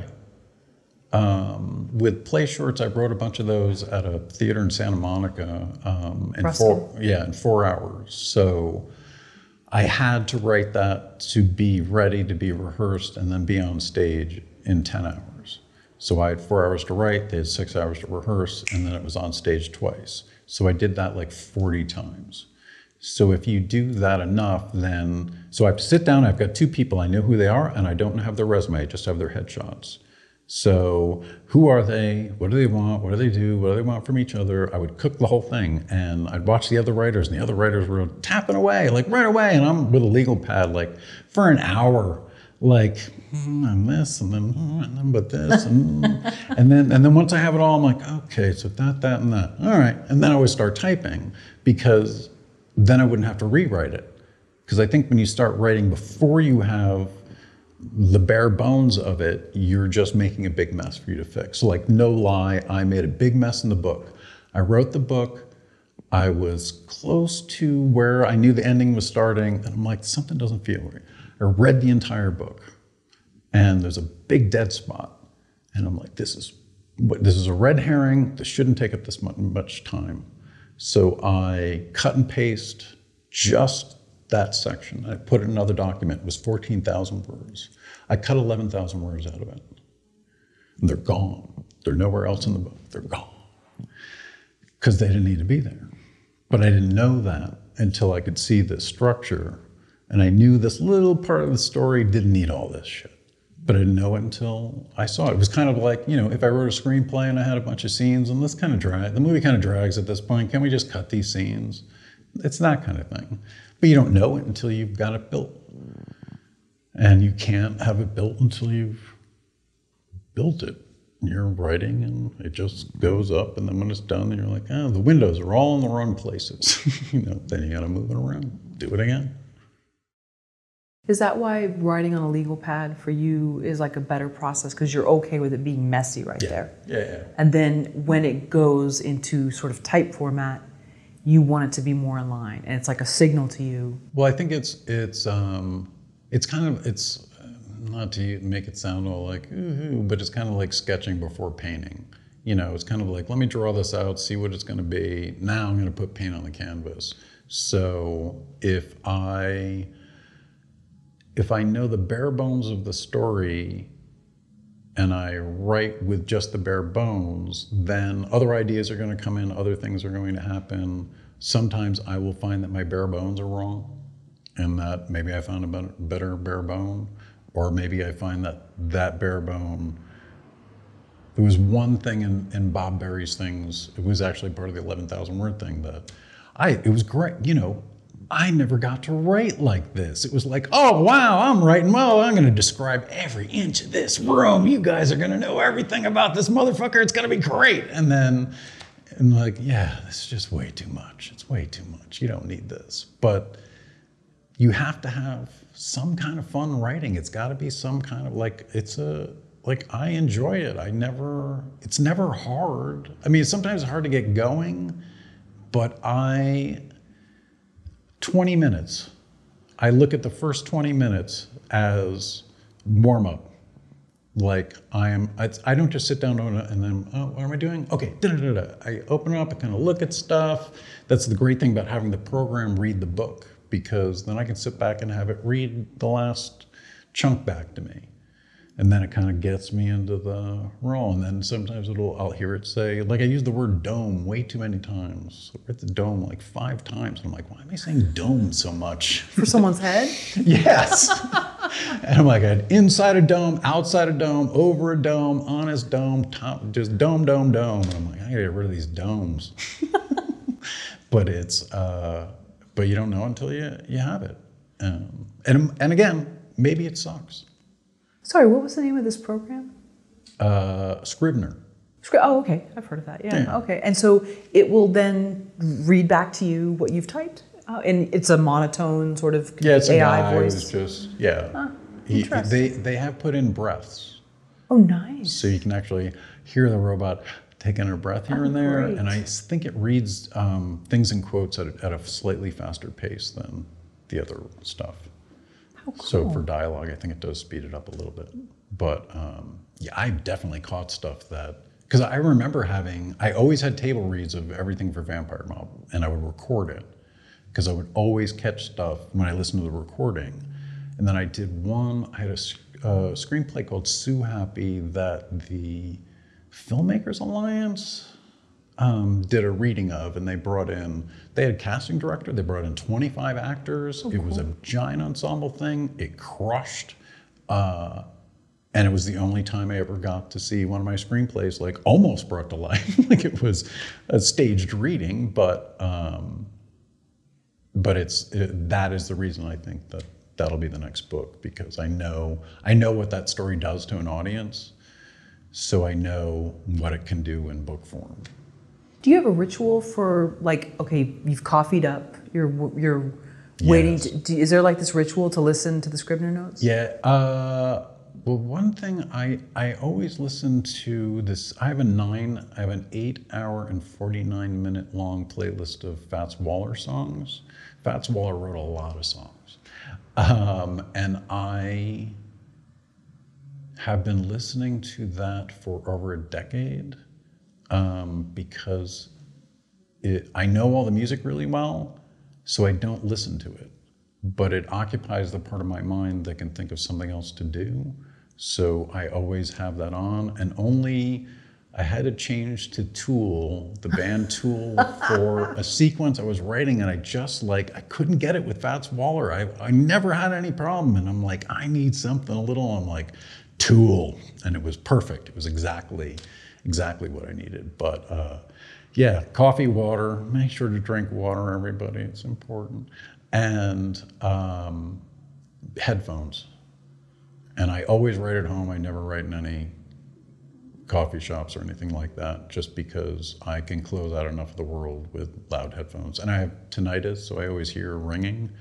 Uh, 24 hours a day, seven days a week. So um, when I have those on, it there's something about 1930s music that that hits the frequency that buries my tinnitus a little bit. Wow. But Except for when Maynard sings. I don't know. Well, I, there's a, oh, there's one, there's one Tool song that I'm like, eh, that's a little much, but yeah. Don't they have a new album? they do, Brendan. Yeah, yeah mm-hmm. Fear, Fear Inoculum oh, on very deck. Cool. As do the Pixies. Oh, I bet it's great. What makes a great story, Joe? What makes a great story? Uh, I think I like Roger Ebert's uh, take on it. It's when you don't remember where you parked your car. I think that's, that's really good. Uh, yeah, when you're in when you're in the theater and you're watching the movie, if you don't if you can't think where your car is parked, that's a good movie. And I think uh, for a story, it's different for everybody. I mean, my wife watches stuff that I don't watch, and vice versa. And uh, she loves the historical drama stuff, and I'm not so much with the historical drama stuff. Um, but she and she's like, it's just like candy, you know. It's you know, it's romance, and I'm like, okay, that's great. I'm, I don't want any candy. I guess I don't. But I'm like, I watch Bob's Burgers. I love Bob's Burgers. It's, I think it's a great show. Um, uh, and it's really just a dysfunctional family. It's all like every other classic sitcom in the history of everything. And they just have a more grounded take than The Simpsons on that genre. Was the Brady Bunch dysfunctional? The Brady Bunch, On screen. I guess off-screen. technically, sort of. Not not like now. I don't know. Because really, because perfect. All in the Family was really the beginning of like anything close to truth getting on television. So Good times. good times. yeah, was all, great, all yeah. the Norman Lear stuff. And they recently did a live reading uh, or live reenactment, and they built the sets. And uh, Jimmy Kimmel had them do an episode of All in the Family, and an episode of The Jeffersons, and they had to bleep part of it because you can't say that word on TV anymore. And to hear all the stuff that Archie Bunker said that you can't say on TV anymore. And maybe it would be more useful to hear it on TV now so people could understand what a bigot is right out of the gate. That's a good point because it was such a great dynamic of him playing off, forget me, Rob Reiner's character as the Yeah. meathead. Yeah. And and this politically active, outspoken young person against this old school Yeah. bigot. And then you have the the codependent peacemaker Edith. Yeah. You know, who just wants to make a- him happy. And the thing is, if you watch that show, there are episodes that don't leave the living room. Like that is doesn't happen a lot. There aren't a lot of shows that do that. Like Barney Miller was one of those shows that you know you'll have more than one. You'll have the work set and you have the home set. On All in the Family was pretty much just the living room and the kitchen. Once in a while you'd see a bedroom, maybe the front porch. And then maybe you'd go to the Jeffersons once in a blue moon, but almost all of it was like a stage play. what about Welcome Back Kotter? Did they leave the classroom? Yeah, they did. Oh, they did. Okay. Yeah, here and there they did. Yeah, because I think they did the hallways. Let's go back through all the '70s shows. uh, but I think Barney Miller was genius, just in terms of the setup, because you have because and that's sort of the way I thought about Vampire Mob was that if you have kind of like a few main characters and you rotate in all these other characters, you can build a really big world. And it's also a lot easier to schedule because if you can, you know, I was having actors come in and do four hours. So you would write so they could get what you wanted done in four hours. And then if you can set it up so they're doing more than one day in the story day, then they can show up in more than one episode. And it changes the um, dynamics of the whole thing. What was the first story that you ever saw, I guess television or film or even that you read, where it lit a, an idea, sparked an idea that this is what I want to do? I want to tell stories. You know, I never thought I would wanted to do any of this stuff. Uh, I thought I was going to be a photographer, and never thought I'd write a story or anything, ever. Uh, I did. I watched a ton of TV as a kid. For some reason, I knew some TV termi- terminology. I knew uh, tag as a kid. I knew the tag in a sitcom because I watched a lot of talk shows and heard people talking about sitcoms and said that last thing at the end is called a tag that you do. And I'm like, oh, cool. And so I'm like an eight-year-old going, oh, that's the tag, Dad. Oh, good. I don't care. Um, but uh, I was, I guess, was just sort of aware. What interested me was that Barney Miller in, was in New York City, and All in the Family was in New York City. Good Times, I think, was Chicago. Um, Taxi, New York City. Taxi was New York City. I always thought I was going to live in New York City growing up. I thought I would be a divorced man living with another divorced man, trying not to drive each other crazy. But uh, Perfect Strangers? No, no, Uh, that's Odd Couple. okay. Sorry. It's so I was close. thinking, A little I was thinking back. Balki. little- yeah, yeah. Um, but uh, I, I guess I was just so aware that they were shot here. As a kid, like I would always watch it all the way to the end because you were waiting for the next show to start. So you'd see every single credit, and then you'd see shot at ABC television studio or CBS television studios, and I'm like, so all of that is not in New York. And when you're a kid, it's like, you know, especially when when I'm an hour, I was growing up an hour and a half north of New York, and I'm thinking, oh, Barney Miller, he's just down the just down the train ride down to New York, and you sort of think of it that way, and then you think, oh, so they have them all there, and they're in California where it's sunny, and, and they're pretending all this. Oh, that's interesting. Joe, we have a video we'd like to play for you. Okay. Cue it up here. Los Angeles is a fucking million communities. Saying independent storytelling is one thing, new media is one thing, web series is one thing. It's so fucking stupid. There's no mainstream and independent. Within those categories, there's a billion subcategories. And I'm a tiny little fragment of nothing. Go go to my IMDb page. There's nothing there. I'm nobody. But the audience who knows what I do, that's who I'm somebody to. And that's who I, all I fucking care about.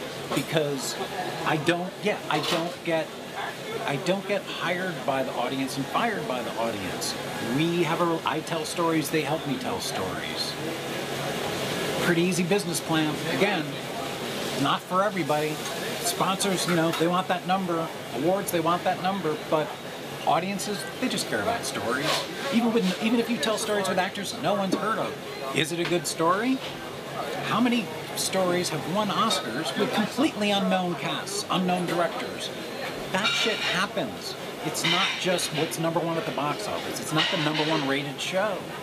You know, again, Arrested Development, Family Guy, these shows that got canceled and are now coming back after years of an audience build. That's the matrix. That's the thing that we can, we have over them. We can tell a story worldwide. We can keep going. We don't have to hit weekly ratings. We don't hit, need to hit box office. We don't need to think about that. We don't need to think about awards. We can change the rules, change the way things happen, and not emulate all these past systems. New game, new way to do things, new systems, new validation systems, all new. Individuals, we each come up with our own way to do it, our own individual business plans. We don't need validation from anyone other than the audience, and you only need that much validation as an indie storyteller to keep going. Because if you're looking for an Oscar, Jesus, you better fucking be eating carbohydrates every goddamn day, because that is a long run, and and it's and it's an empty errand. I'd rather I'd rather entertain real people and hear from real people than please some unknown body of whatever so they say good job. That's bullshit. That's not real. That's not human at all. And starting with a fork. That was uh, shot courtesy of Nick's Coffee Shop. Great place, great setting. Yes. I love that we still, I don't know, this was in 2013, I believe. Mm-hmm. So just is kind of cool to see Yeah. in that setting. And um, I know they were uh, very generous with you to let you shoot and do different things there. What's your take on seeing that video, where you were, Mm-hmm. just your thoughts on creating stories? I guess uh, I guess I was right about all the stories that were coming because now there's a billion of them. Um, I guess I think the the thing about um, audience, like now that I a bunch of time has passed, like I have I have met so many people, internet neighbors who have helped me tell stories at Nick's and other places. Um, that's I, that's why the audience is their neighbors.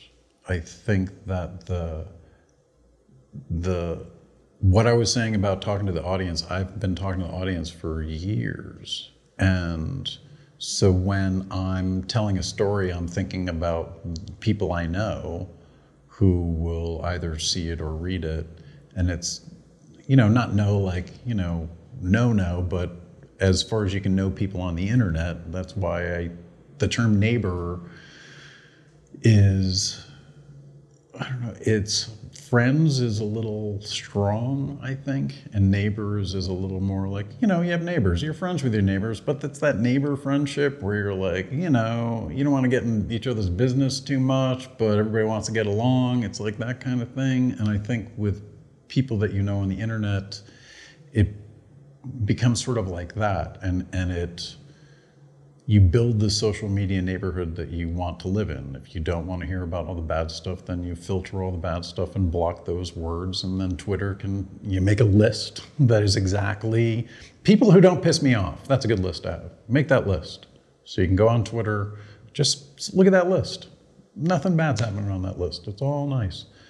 Um, but the next thing that I, when the book comes out uh, and when the graphic novel comes out, because I've been talking to the audience, to my neighbors in my neighborhood all this time, it's inherently different than if I was just filmmaker in marketing mode on social media and all I do is talk about my project, me, my making a film, my, my going into a film festival, uh, here's the next project, blah, blah, blah. Yeah, people are interested in that, but I, you know, people know my cat because I post my cat all the time. And does it have anything to do with filmmaking? No.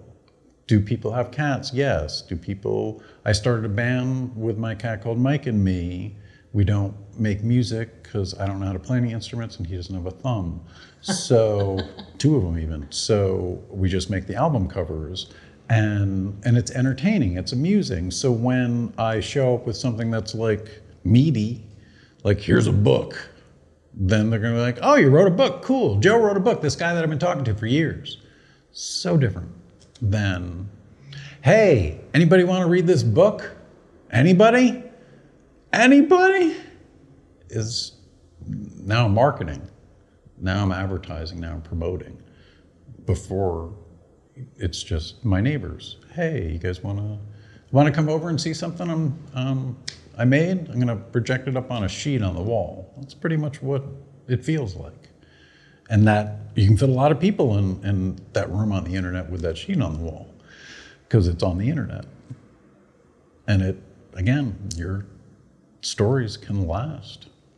Like, uh, I can't remember, somebody told me, oh, I know what it was. Um, RuPaul had a has a game show, I guess. I don't see it but has a game show. And I sold a jar of celebrity air in 2005. It was a jar of air that was captured within proximity to Brad Pitt and Angelina Jolie at the Mr. and Mrs. Smith premiere. And it made international news. It was on Access Hollywood. Jay Leno did a bit about it. It was gigantic. And somebody sent me a screen grab from RuPaul's show. And the question on the bottom was, did someone sell a jar of air from Brad Pitt and Angelina Jolie? And it was, you know, it was like last year. And so that was from 05. And so the, I can't remember who told me about it. When he sent me the screen grab, he, he said, I said, I'm amazed that people still would even care about that because Angelina Jolie and Brad Pitt, they're over. And he's like, clever is forever. Oh. And I'm like, clever is forever. I like that. That's really good. So I think that I think that you can, as an indie, make small stuff that is clever that maybe people will look at down the line. I made a point to not put references to current day time. I didn't want to use any current slang. I didn't want anything that would date it. So I made up my own slang. There's references to, man, there's references to Happy Days. There's references to It's a Wonderful Life. Like I pulled slang from everywhere because it, that now it's its own world. It can't go bad. There's no reference to anything because then people can go, oh, I remember when that happened. Oh, this is old. And if they never reference anything, there's no, there's no date on it. You don't know. They never say. That's why I think, you know, the, the advantage to telling stories in the 80s now is because nobody had a cell phone. So you can't text now all your plot holes. because So many plot holes. I just text, yeah, the whole show's over because it's the 80s and I, I have this and I shouldn't have this. I can just, I can, oh, you want, you need to talk to somebody across town? Like, okay. As opposed to driving to their house. Oh, they're not here. You stay here and wait, and then I'll go in there. You know, totally different story. Clever as forever. Joe, do you still believe that there will be blue collar storytellers, or have they already arrived? I think they're already here. I think, uh, I think that it's because whatever everything that's gone on online. There is not, um, you know, it, when there were less movies being made, they were worth more money for everybody, and there were also less jobs for everybody. There's never been more acting jobs in the history of everything than right now. There's never been more writing jobs than right now. There's never been more directing jobs than right now. There's never been this much stuff made. So I think there's a ton of opportunities, you know, in the industry because there's so much being made, and when there's so much being made, it's uh, mass uh, is inherently blue collar. It's, it's not white collar in that uh, white collar like directors. You know, directors are sort of the white collar worker. When you when when there's 50 of them, now it's just a bunch of people who direct stuff.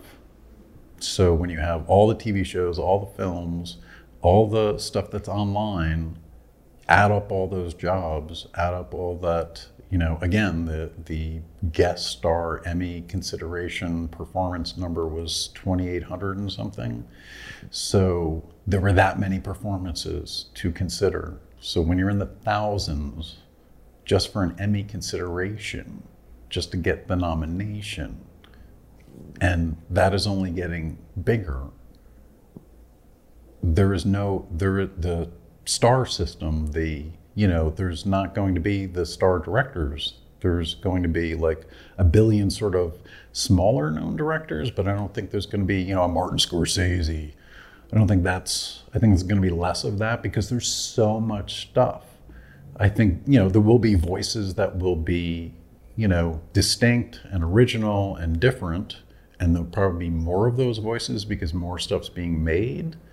But um, because it's just like bird's eye view in the 70s, you made a movie, that's what people did. There was nothing else to do. You went to the movies or you watched one of three networks or you read a book, read a magazine, went for a walk. That was it. Now I can sit home and watch the history of film on YouTube if I want. Uh, it is ridiculous how much stuff is online. So saturation naturally displaces special. So special is is you know stars and that kind of thing. Blue collar is like there's a ton of people doing these jobs now. So to be famous, to be a star, uh, I don't know. There's famous people, but there's also a lot of famous people we don't know because we don't watch that show. And the show's been on for nine years, but still, I've never watched Big Bang Theory. Still haven't seen it. No idea. Don't care. And just like there's sort of this middle class squeeze, you know, especially as we've, Yeah, yeah.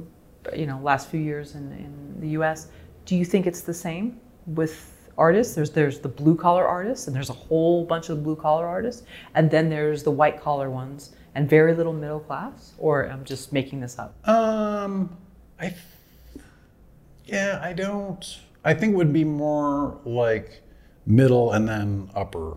Like I, I sort of feel like if you're if you're working in the industry and you know making a living, uh, you know most most of the people who work on stuff are not you know, again, it's a temp gig. It's a temp gig. And then when that temp gig ends, you got to get another temp gig so you can pay the mortgage. And if you don't get another temp gig, and then you don't get another temp gig after that, and then months go by, then that's a problem. Um, but I, I just, I think there's going to be less stars, more famous people, not as famous. Um, because I've never I I've never seen this many actors in my life. I've never, even off the top of my head, even knowing. Just think of just the TV shows and movies you've seen in the last year. So much more than what would have been watched in previous years because the delivery system is the internet. It's what everyone else is doing. It becomes habit. Then we're talking about it online. It becomes behavior. And that was the thing when you were trying to get people to change their behavior from watching a TV show at a certain time on a certain day, and then you were getting changing their behavior by here's the entire season, watch it. And then that behavior changed. Like all the 10 years ago, all the web series people were saying, oh, yeah, five minutes is too long. Five minutes is way too long. No one's to watch five minutes. No one has time to watch five minutes. You're an idiot if you're making something. It should be three minutes. That's how long, that's much time people have. And, and, and they were all wrong. Uh, yeah, some people want to watch three minutes, but in terms of like an overarching philosophy on human behavior, no, wrong. What human beings will do is sit down and watch 12 hours of television because it's brand new and they want to be able to talk about Stranger Things at the office on Monday. New behavior. So remind me again what a blue collar artist is, blue collar screenwriter, blue collar director. I guess blue collar is is uh, less known, less you know, more scrappy.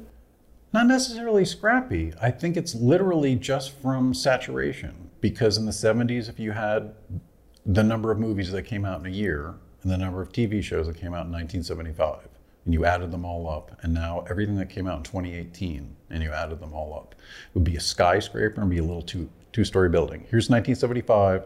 Here's now.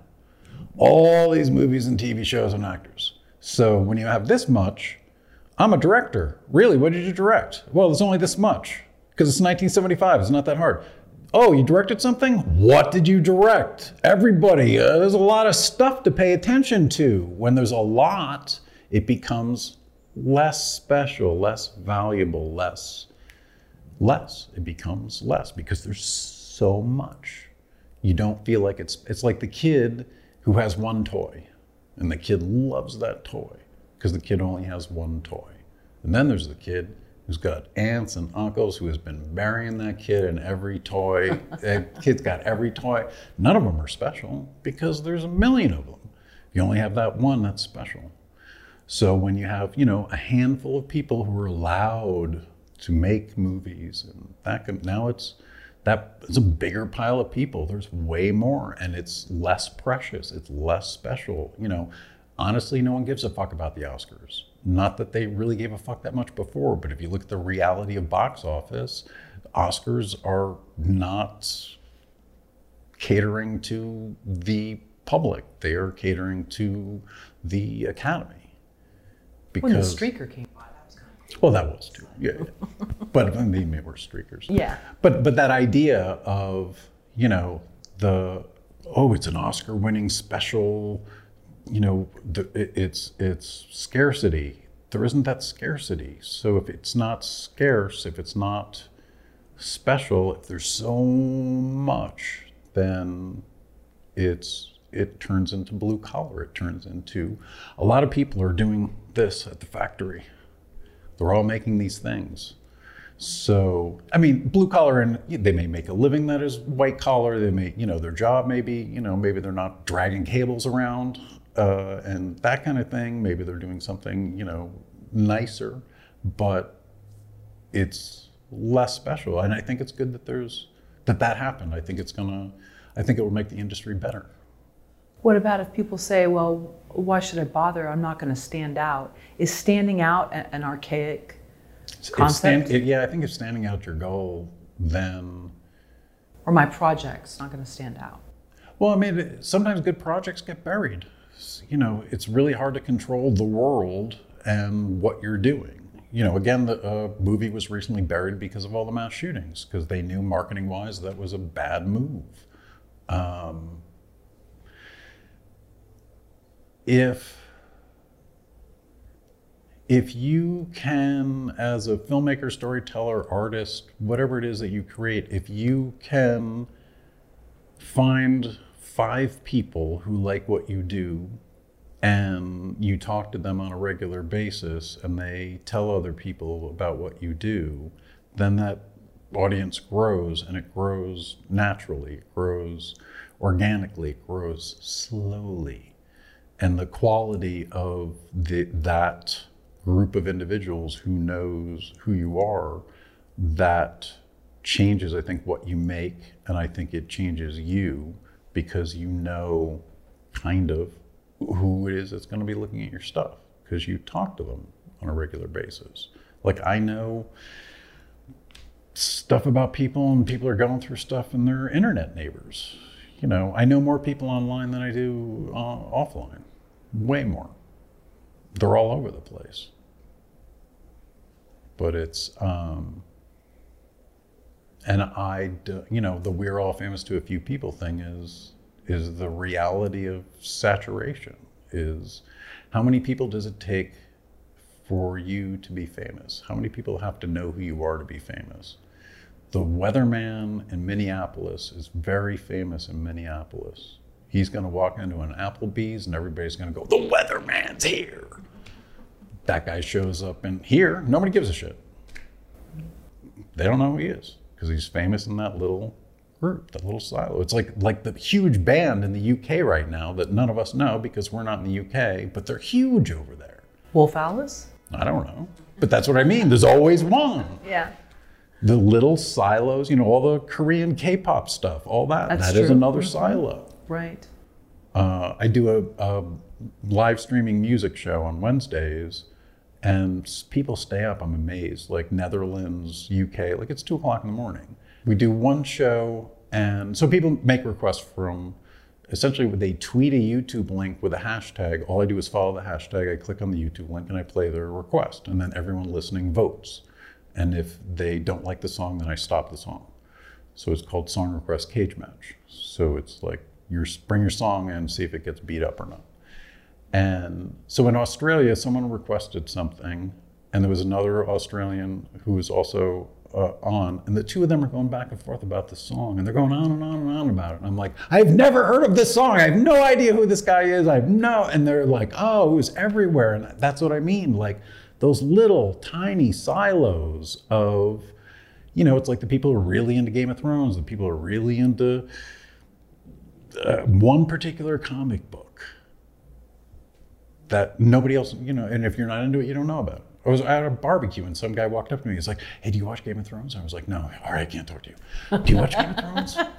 And I'm like, I'm not going to feel bad because he wanted to find somebody to get all excited about the finale with, but that's si- those silos. So when somebody says, "Hey, have you ever seen the, seen this Vampire Mob thing?" What the hell is Vampire Mob?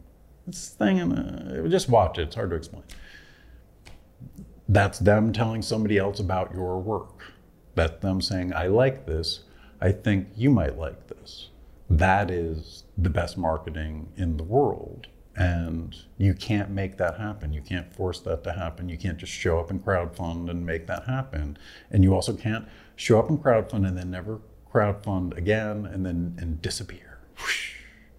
Seen that. I've literally, I was looking up a documentary and I tripped over some segments of it on like Vimeo, and I went back to their Twitter, and I and their Twitter literally was, "We've reached our goal," and there was one more tweet, and they never tweeted again. And I was like, "Wow, that is some hardcore opportunistic crowdfunding because you're not even going to say anything past the we hit the goal, we're out." Did they make the film? it's not out. Parts of it are out. Um, it's been too long. I'm guilty of that myself with one of my crowdfunding things. So maybe something went wrong, but uh, yeah, that's that's that's bad filmmaking. That may not be actually shooting, but if you are going to crowdfund and then stop talking the day you make your goal or the day after you make your goal, you're doing it wrong. You need to keep talking to those people forever because then it's going to come out. Then you're going to do something else. And I've and I I've talked to someone who is a big supporter of mine who has contributed to everything I've ever crowdfunded for, and she told me that of a couple of people who I know online, who she had contributed to, and she said, you know, I never got any of my perks ever from any of those projects. You're the only project that I've always got my perks from. And I'm like, really? And she said, yeah, I don't want to, you know, say anything, but they show up and ask for more money and they didn't give me the perk from the last one. That's bad filmmaking. Sorry, because you're doing it to make films. And if you're crowdfunding and then you do that, you're screwing over your audience. You're you're not authentic. You're ingenuine. You are you're exploiting people. You're taking advantage and you're an asshole. What's something about storytelling you wish that you had learned earlier in your career or you wish you'd stuck your guns on? Maybe people tried to talk you out of it. I guess I wish I knew how much how much more important character development was to writing. I think that was I don't think I developed the characters enough when I started writing. And I think that's where I if I had if I had known to take more time to develop the characters, I think I would have less or would have had less of a challenge in either the writing or the rewriting, especially the rewriting. Because I think when you you've got a draft, you're going through it, you're looking for the problems, you see the problems, and sometimes the solution is in the bio of the character. It's something that you you haven't put on the page, but it's something about them, and and the, and so the answer's already there because you did your homework before you started writing the script. Um, so that that's one thing I wish I knew. And in terms of sticking to my guns, I when I I have I probably have stuck to my guns to a fault. um, I, I'm one thing I'm really bad at is tolerating fools, and there are a lot of fools uh, in the entertainment industry, in every industry, but I think more in the entertainment industry. Special breed of fool. Um, in what way? Um, I guess because there, there's very little, much like people call themselves experts, and the only thing that makes them an expert is that they put the word expert in their bio. And there's no, you know, it's not like you get a doctorate or something. You know, you say, like, I'm a social media expert. Really? That so you must spend all of your time learning about the new social media thing to do, and that's all you're doing. Um, I'm going off on a tangent. I. It's a good tangent. Yeah. Um, but you said sticking to your guns to your detriment. You don't think that that's a good thing? Sometimes, when you're the writer, you're the employee, and sometimes uh, I have not often, not that many gigs to begin with, but a couple of times I was writing something that was stupid, and I knew it was stupid, and but the people who were uh, producing the project, who brought me on, had success previously, and and they were convinced this was going to be their next one, and and I was the guy to do it, and and it was a horrible idea that I explained to them what the why it was a problem. And the char- the main character wasn't likable in a way that would make the audience would never make the audience care about the character. And so I had to cook up like this whole other thing and then explain to them like we this we need to root for the character, and if the character is, um, I remember uh, Whoopi Goldberg told the story of writing a screenplay about a uh, hardcore right wing Republican senator who finds out that he has black blood in his uh, lineage and all of his politics have, would make that bad. And uh, she, I can't remember who she went to for advice. And the person gave them the advice yeah, just throw it out. Uh, and they were like, this is a great idea. We have a lot of interest and people are, yeah, who cares? Who cares what happens to this Republican guy? He's a bad person who discovers that he's an even worse person. Like, why are we going? And the, and the the these two producers, their argument was, well, you know, Bill Murray in Groundhog Day, he's very unlikable. I'm like, yeah, yeah, yeah. Your main character's female, so name me one mainstream comedy that has an unlikable female lead in the history of film, and nobody could come up with one because it doesn't work. You have to have there has to be a reason, and and Bill Murray is Bill Murray, so you already have you know that character. If that was an unknown, and being unknown with all unknown cast, that movie would be a, a harder read because he makes that character fun and likable, and another actor might not be able to do that as well. Um, yeah, it was a horror. And and the thing is, it was it was a horrible idea, and to the best of my knowledge, it's never been made. Not surprising.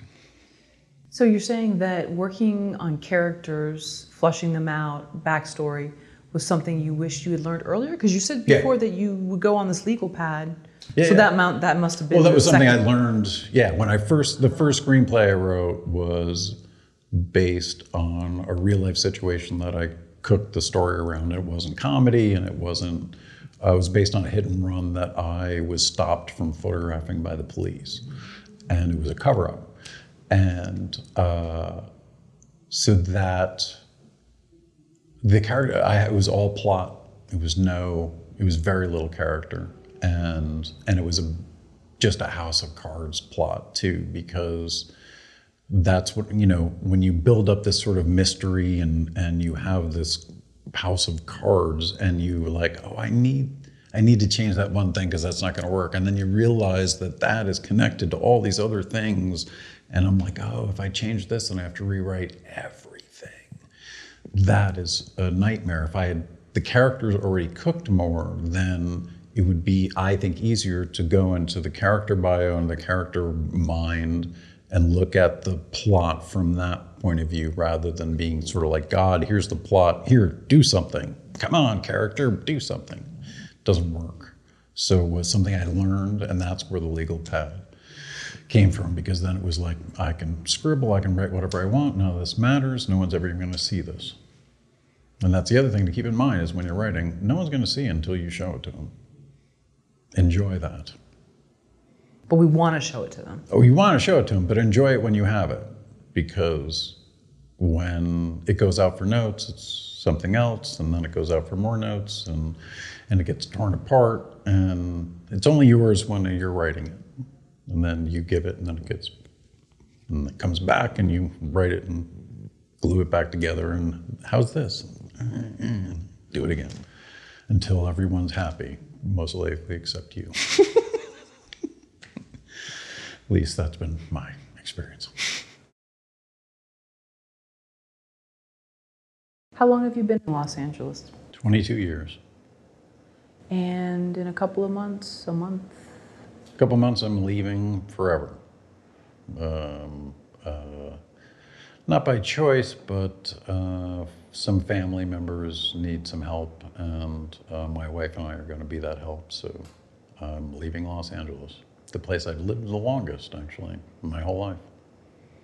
So how does that feel to you? Do you is it sort of like you're seeing those years flip by in your mind, like on a TV show, like it's I it is a combination of uh, regret and uh, I think kind of the realization that maybe things not working out for me in the entertainment industry maybe was for the best. Because I think the timing of how, if I if the success came the way I thought it was going to come at the time that I thought it was going to come, uh, when spec sales were huge and people made money fast, um, I, uh, I guess I, I feel like I've just gone through like the longest training program anybody could ever go through to learn how to do a bunch of shit. Um, I didn't know how to direct or write or act or do stand up the way I do now from having done it. Um, sitting down to write a book, having done all these different things, made the writing easier and better and, and all that stuff because I've been doing it. Um, I, you know, I, I wanted to come here and be successful and buy my wife a house. Didn't happen. So when things don't work out the way you want, then you improvise, adapt, and overcome. And that's what I'm going to do. I'm moving to Albany, New York, which is not a uh, entertainment capital that I know of. uh, but locations will be easier to get. Uh, I do have a line on actors. Uh, play shorts is something I can continue doing. Great. Uh, graphic novel has, I don't know how many more issues in it. Um, I guess I had a lot of fun. I met a lot of people. Uh, some of it was not fun.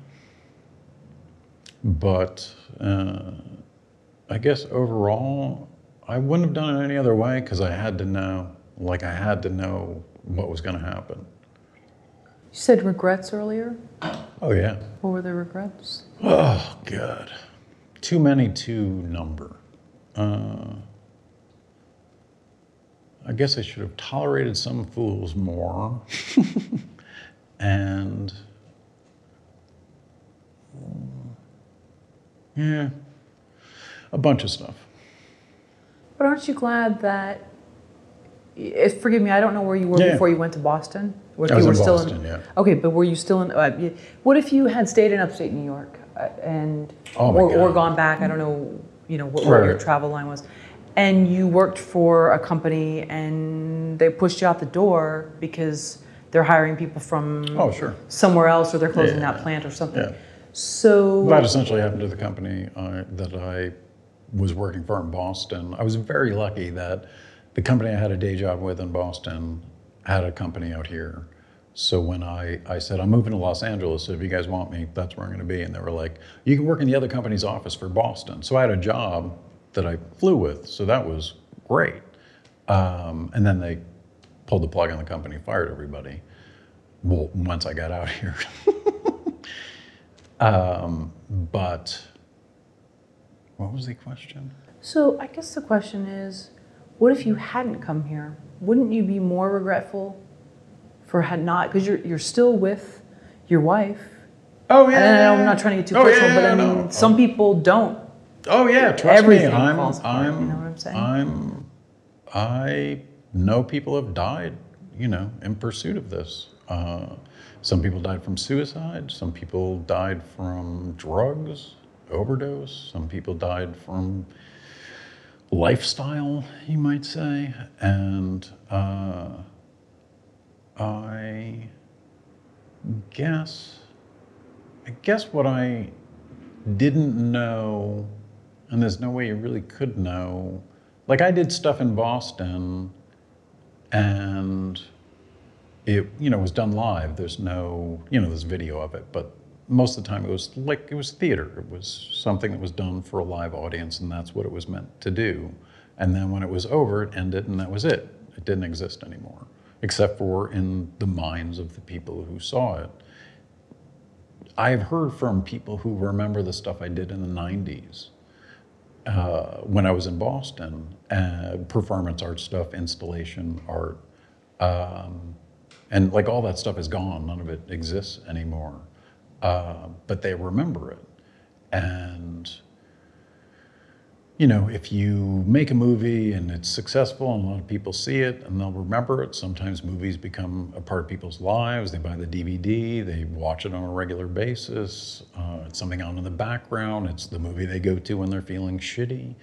Uh, that is uh, something I sort of got to experience with Vampire Mob. That, you know, I did have people contact me who said that they, you know, life wasn't great and they were kind of down and they enjoyed the humor and the characters and the story and it and it gave them some place to go for a while. And that's why I feel like to some degree storytelling is a service.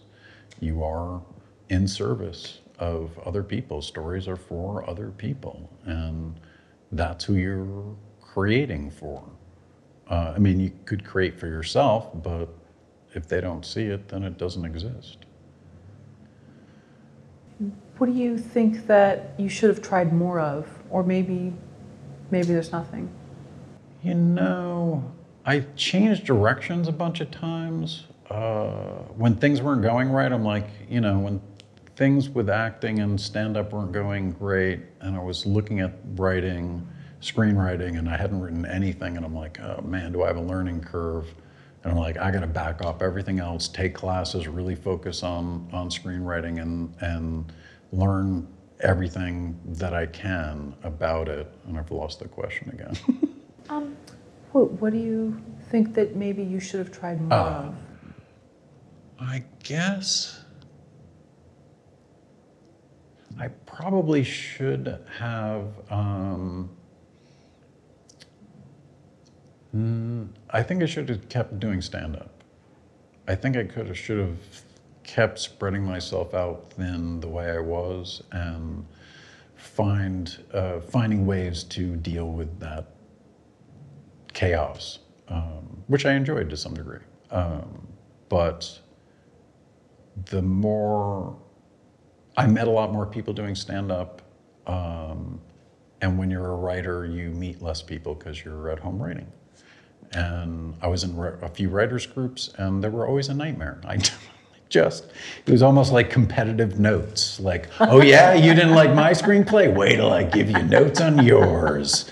It was garbage. I, I remember one screenplay that this guy wrote and had very specific terminology to the X Games, to all these special things you do on a skateboard and a BMX bike and all this stuff. And I'm reading it and I'm like, yeah, I don't know what any of this is. And, and he's like, well, that's the language that they use. That's the thing. I'm like, yeah, but what does that mean? What does they what do they do? Well, all you have to do is say that and people know what it is. Yeah, but the person at the reading the at the studio, the agent, they're not gonna know this. Oh, I'm sorry. I'm telling you information you don't want to hear. I can. Oh, so this isn't feedback. You just want to be. You want you just want to be told this is good. You don't want to make it better. You just want to. So then, and then, when it was time for my my screenplay to be read, he just was like anything he could find. And and you you know I know what good feedback is and what is not good feedback, and that was revenge feedback. What advice would you give to someone else leaving Los Angeles? Hmm. I wouldn't give them any advice, I guess. Uh, yeah, I kind of. Uh, sometimes advice is uh, just someone else's version of the way they think things should work, and and it's just uh, uh, it's just another obstacle. It's just it's a it's a your expectation is being managed by someone else's experience, and their experience isn't necessarily what's going to be your experience. So, the advice has no value um, because they're well. The way I did it, well, yeah, well, the way you did it is, and and that was I think one of my problems was that I was trying to. I saw how other people made it, and I was trying to do it the way they did it. I was okay. So you do this, and then you win a contest, and then you get a manager, and then you go out, take a script out, and then you sell it. And uh, there's a million ways careers happen, and don't make the mistake I did of sort of telling your story. You're like, well, this is going to happen, then I'm going to do this, this, and this, and this, and that's the way it's going to be. And then when it's not, oh, I did something wrong, I guess. I'm the problem, so I got to change the plan. So I'm going to do this, this, and this, and all right, that's not working. I'm going to. It.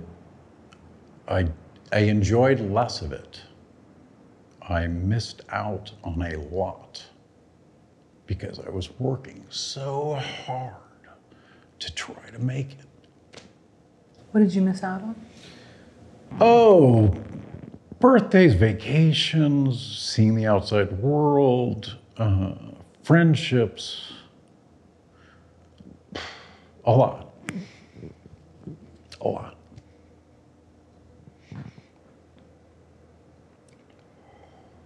You can only sit in one chair at a time.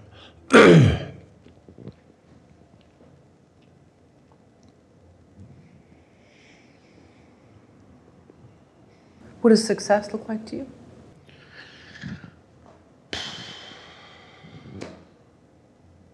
I don't know anymore, actually. That is a good question. Uh,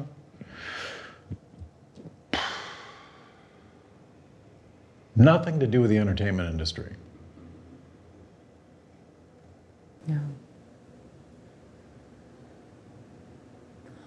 Well, you'll still be able to make stories, Oh, yeah. and and now you might have a pool of people that Oh, sure, sure. aren't going to be. You know, there's going to be access to talent up there as well, Yeah.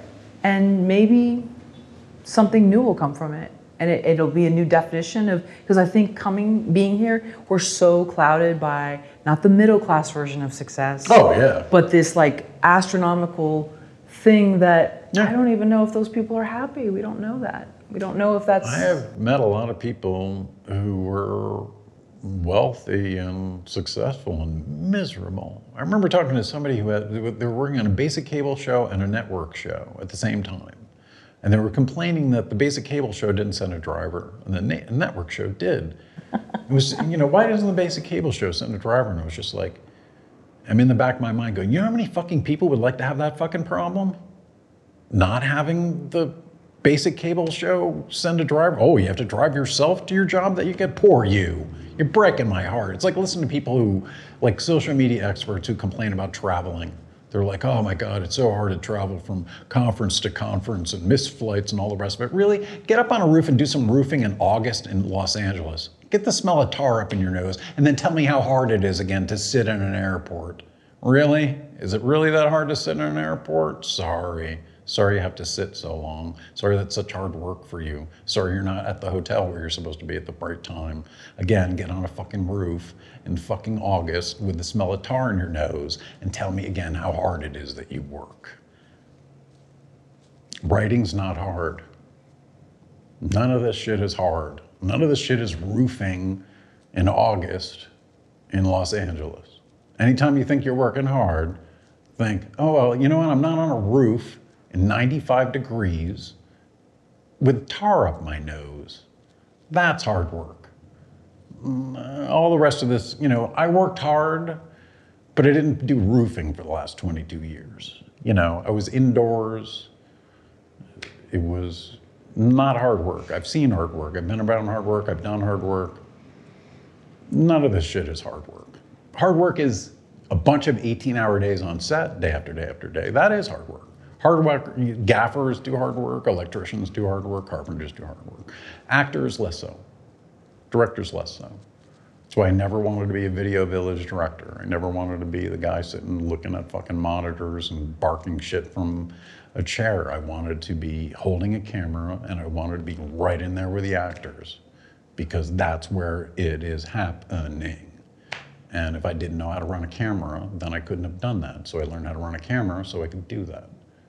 And I'm a better director because I run camera, because I'm there. I'm with the actor. The actor's looking at me, the director, who's operating the camera that's pointing at them.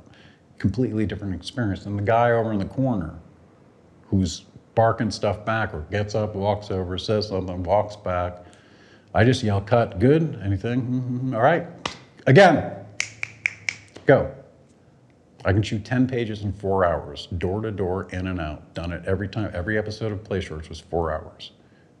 Rehearse the actors for two hours a week before, bring them in. We walk into Nick's at four o'clock. We set up lights. We eat dinner. We shoot. We close it up. 9, 9.30, we're gone. Four or five hours, all you need. Don't need an 18 hour day, and you don't need a giant crew. Any thoughts on um, friendships in LA, partnerships? Uh, friendships in LA are sometimes friendships are based on projects. There's a lot of project friendships. Like you work on a project and everybody's friends and you can know each other forever, and then the project ends and you never see each other again.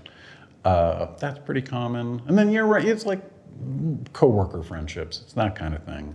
Um, I think it is harder to have, or at least it was, I found it harder to have more meaningful friendships just at the the pace of everything that was going and everyone's so worried about their career and, and who's got what and who's doing what and the next thing that it it um, didn't allow for a lot of uh, um, deeper friendships. I felt, but some of that's me, so, and some of that's LA. So is it about the work? For me, it was always about the work. I really, you know, I really loved it. And I wish I could have done it more, but uh, I didn't. What's the thing you're most proud of? The thing I'm most proud of. Nothing that's on screen. I don't think I'm. uh, I think I'm more proud of what I. What I knew.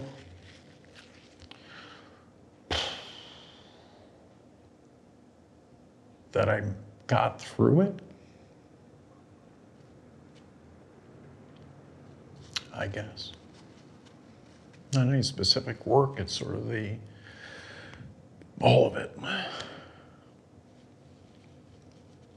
All those classes, and workshops, and writers' groups, and meetings, and lit managers, and contests. Oh, Christ.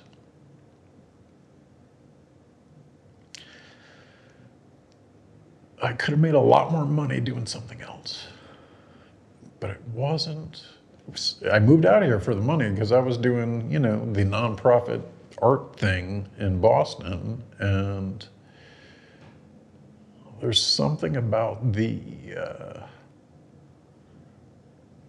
there's something about making art when you know it's not going to make you any money. That is different.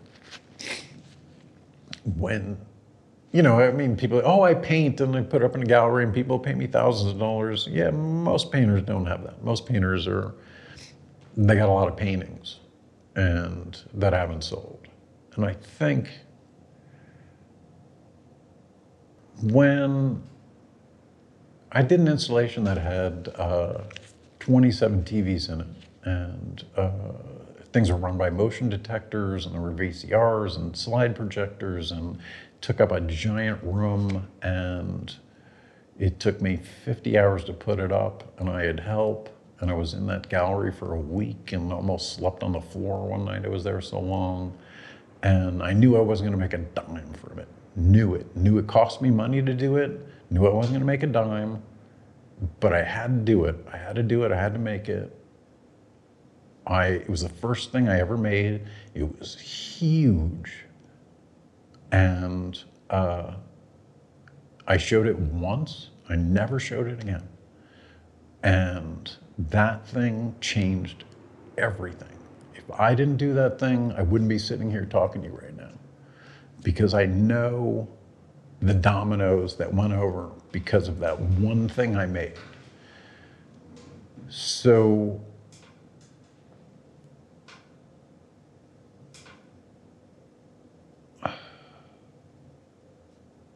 when you make something that is for commerce, that is that is the goal, commerce is the goal, and it doesn't sell, then it's not a success. And and that is it's a business. That is, people don't get paid if you don't make money. Uh, art is, you know, I got grants. I got, you know, I worked at day jobs to, to pay for all the stuff so I could have the time to make the art. Um, and all the, and the, the reward was seeing people go through it, hearing from people afterwards, like that was enough. And when I started doing stand up and performance art and dealing with doing a little bit of touring with a sh- with two different shows, um, I that's when you know I got things got to get paid for. You know, I got to pay for all this stuff. So this has to make at least this much money to pay for this much stuff. And if I'm going to get and, and if I'm going to get paid, it's got to be above these costs. They when you're out here in Los Angeles in the entertainment industry, you're not making anything that is not made for money.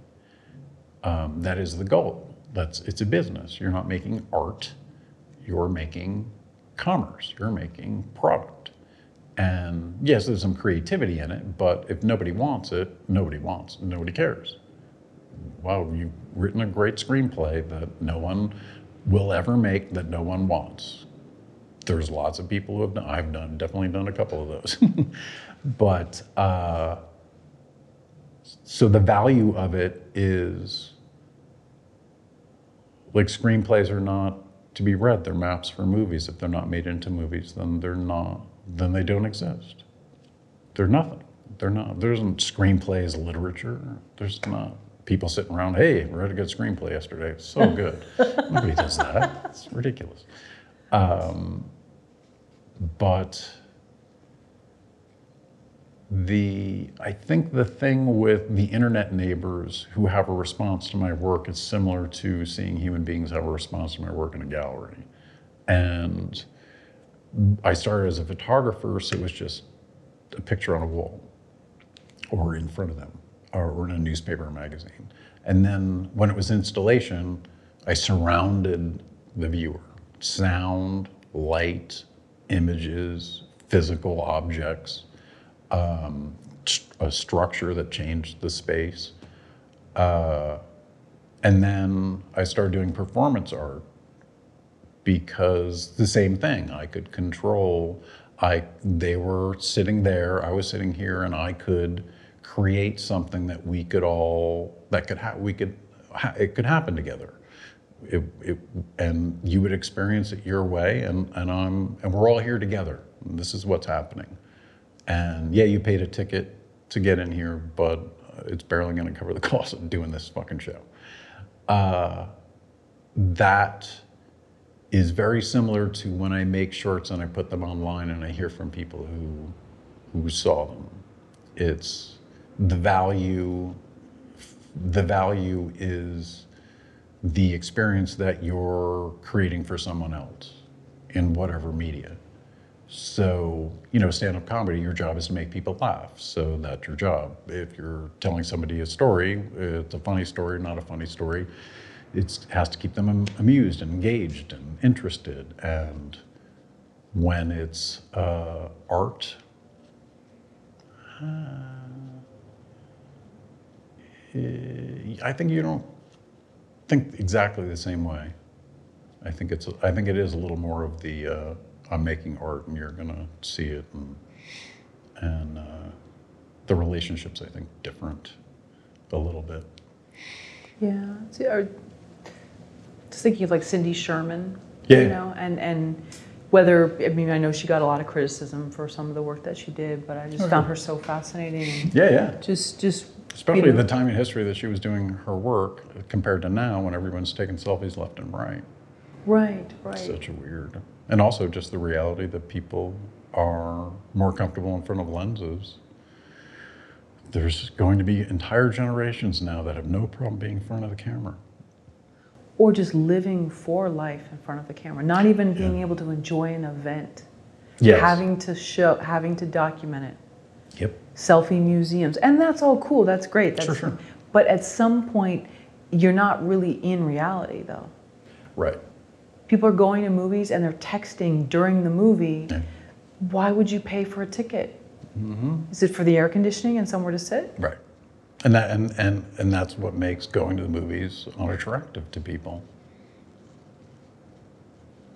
Like it has to be Marvel, it has to be loud and action, so everyone's attention is on the screen and not on the other screen they have in their pocket. And if the movie's not good enough to keep your attention from texting, then maybe it's the movie. Or maybe we need more, it's like a drug. And so what, it's not enough to just have good dialogue anymore. A great, interesting scene between two people. We become too desensitized to it. Well, I don't know if all of us have, but I think they're definitely, you know, there's, it's like pop music. Pop music is inherently shitty music. Not all of it, but a lot of it. Except for the song pop music. That's Right, actually a good so- song. yeah, exactly. But so, so pop music is, you know, it's, it's, uh, it's short. It's catchy. It's got some part that you can sing along with or hum along with or whatever. It's got some little chorus hook thing in it. Someone's been jilted. Yeah, exactly. And I think it's, I think it's the same to some degree with with movies uh, that are popular. Is that you know it's just meant as this little thing that you see and it comes and goes and and that's it. It's very and then there's other movies that maybe have a bigger impact. Um, I don't know. I really think about the audience. Audiences now, so many people are watching stuff alone, you know, with a laptop or on their phone, or, you know, you're on a plane, everyone's watching a movie on something. And that is the more normal behavior now than to have the sort of communal experience at a theater where you're you're all laughing at once or you're all jumping at once. And now it's just you. And i think as a storyteller i like now i never think about a theater. I never think about a group of people watching. I always think about one person. Uh, yeah i never think about a group. I used to think about groups of people when i was writing and now i think about one person. Especially writing the book i definitely think about one person because that is the only way it works but even with, yeah, even with the other stuff, I would say that's true. What are things you learned in the last five years that you wish you knew the first five years you were here? God, I'm thinking of all these negative things. uh, uh, let's see. Uh, It can be reality based, it doesn't have to. people lie. And you will be amazed at how much they will lie, who they are when they're lying, and what they're lying about. Um, five years ago, I guess I didn't know how much of a an impact I have had, a tiny impact I have had on a bunch of people I know online. Um, I didn't know. I don't like the term influencer, and I don't consider myself an influencer because it sounds really. Let me come and influence you. Just um, And not the C word either. not the C word, Content I'm- creator. Yes, but, Don't like that. but I, uh, yeah, I think that's one thing. Uh, So people lie. You didn't know the type of impact that you had on people that were, let's say, well, even online. even like doing the film courage interviews, you know, seven years ago, and then I pop back in and read the comments, and I'm like, I did. I said what? I did what? Really? Wow, that's. I'm glad I inspired you, but man, um, it's very nice, but I didn't know I could do that uh, ever. Um, so I guess that would be a third thing. Um, I not know. I did not know how fucked up the country was. like I, I, I was always, you know, uh, painted as a pessimist when I pointed out the things about the country that seem so obvious now, that have always been there. But yeah. Um,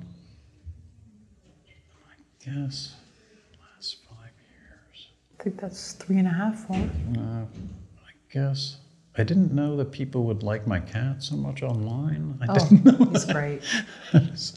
That's something I didn't know that I wish I knew. I would have made my cat much more of a prominent figure in my work. but it's cool to see. Sorry to interrupt, but the Yeah. two of you together, though, it's not just your cat. I mean, Mike's adorable. Oh, yeah, yeah, and yeah. great. You know, he takes a great photo. But um, it's, it's my photography professors would be like, "What are you doing?" like literally, I remember one class who was like, "I do not want to see any pictures of cats or wrought iron fences. Those are the two things I do not want to see in this collage. And now I'm just taking cat pictures. Um, but it's the two of you together, and you did something about like investigating some kind of catnip ring. oh yeah, I which was a- hilarious. Oh yeah, where I you were did- like, I- it was like sort of investigative journalism, and it was like I don't know if it was like bad catnip or what it Yes, was, yes, but you were you were on it. Yeah, um, this guy I know that lives in Glasgow, Scotland, uh, had a fake news show, and he had uh, reporters uh, all in different countries that were all doing stuff. And so I came up with uh, I was using the opioid epidemic, but I just switched it to catnip, and then made everything about catnip and tried to interview my cat. And yeah, that yeah, that was a lot of fun. Um, I guess I wish I knew how much more important having fun was. Like it didn't fun doing the work. Like like I know I've never had a bad time directing. Like even when it was things didn't go right, it still was really fun.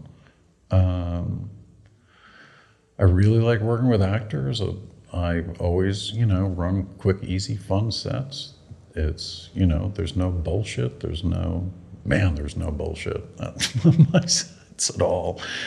Um, and I guess the other thing I learned is that sometimes, I probably learned this before five years ago, but sometimes somebody who is hungry and wants to work on something is better than someone who has a resume who can prove they'd be great to work on it. Sometimes I've definitely worked a couple of times I've worked with people who uh, it was their first time shooting something and it was my first time shooting something and none of us should have been shooting that and it all worked out fine. like it was just like I was not gonna I need a DP. We have to have a director of photography. There's no way that we can shoot this without I was just more like, so you can focus, right? You know, you had shot a couple of things with your DSLR. Okay. Can you do this? Can you do this? Can you?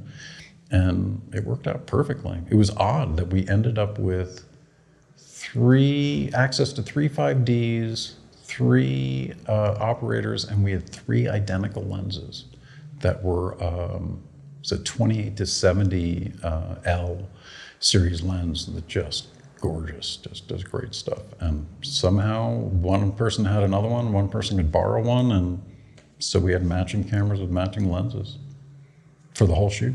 It's the only thing I used. 2870. Quote from you It's all about the audience. When you tell stories to agents, managers, and producers, that doesn't happen. I guess the way audiences experience stories just like uh, regular people, uh, you know, they have an emotional response, their disbelief is suspended. Um, when you're telling a story to people in the business, they're, it's, it's almost like everyone in the industry is a magician and you have a magic trick and they all know already know how the trick works because they're they work in the magic business. And so they always look at tricks like a magician not like an audience member. And so your agents your producers all the rest of it they can't experience it the same way because they have been paying too much attention to how tricks work that they can't suspend their disbelief and just see the trick and go oh wow how'd you do that? The marketing part of like if you're writing a story and it's a really good story and it is um, not marketable it's probably going to be harder to get made. Um, if something is marketable and it's a good story it might be easier to get made but and I think I've made this mistake. Sometimes I think you can be too focused on trying to write to the market. I think you can be like a friend of mine who's like all into whatever the new thing is that people are into. And they will then chase that genre. Um, and it's, I don't know, it seems like an empty errand to me. It seems like you're, you're chasing your tail because if you can recognize a trend, then it's already over. Because by the time you're jumping on that trend, it's it'll be done. And like when I, I wrote a vampire show at the height of all the vampire shit, uh, not out of marketing, just out of, well, if everyone likes these vampire shows and I don't like any of them, um, can I have one that I like? And so that was, that's Vampire Mob. Vampire Mob is a show that I would like. Uh, and I, and it, people continue to find it. And, and it also, I think, people's perception changed because there aren't a million vampire stories now. So when they see Vampire Mob now, it's different than it was 10 years ago. And that's kind of cool. Like, time changes the story. What do you need right now? What do I need right now? Hmm. Uh, patience, time, and uh, cash. That'll be it. Okay. In that particular order? Maybe, well, yeah, probably. Yeah. mm Mostly in that order, yeah. takes a lot to pack up 22 years of your life and move it 3,000 miles. I did it, I was in Boston for 13 when I moved down here. So, and I, you know, I couldn't, I threw a lot of art away. I couldn't take all my installations, I couldn't take any of it. No way. And I couldn't store it because I didn't have the money. So it, I literally threw art in a dumpster mm. so I could move here. That'd be crazy if somebody found it and they still have it in their apartment. That would be. You never know. That's true. It'd be weird for them to have it. What do you think you needed when you first came here? Uh, In 97, 98, you said? 90, yeah, 97. Um, I don't know. I don't know. I think uh, I would, all I was looking for was some kind of validation that I was doing the right thing, I think. And rarely, if ever, got it. I think the, that is also kind of a wasted you know, it, it's great when people like your stuff. Indus- people in the industry like your stuff. It's very nice. Um, and sometimes they uh, maybe like it a little too much. Um, How's that possible? because they're trying to sell you on how much they like it. So they need something from you? No, it's more like they're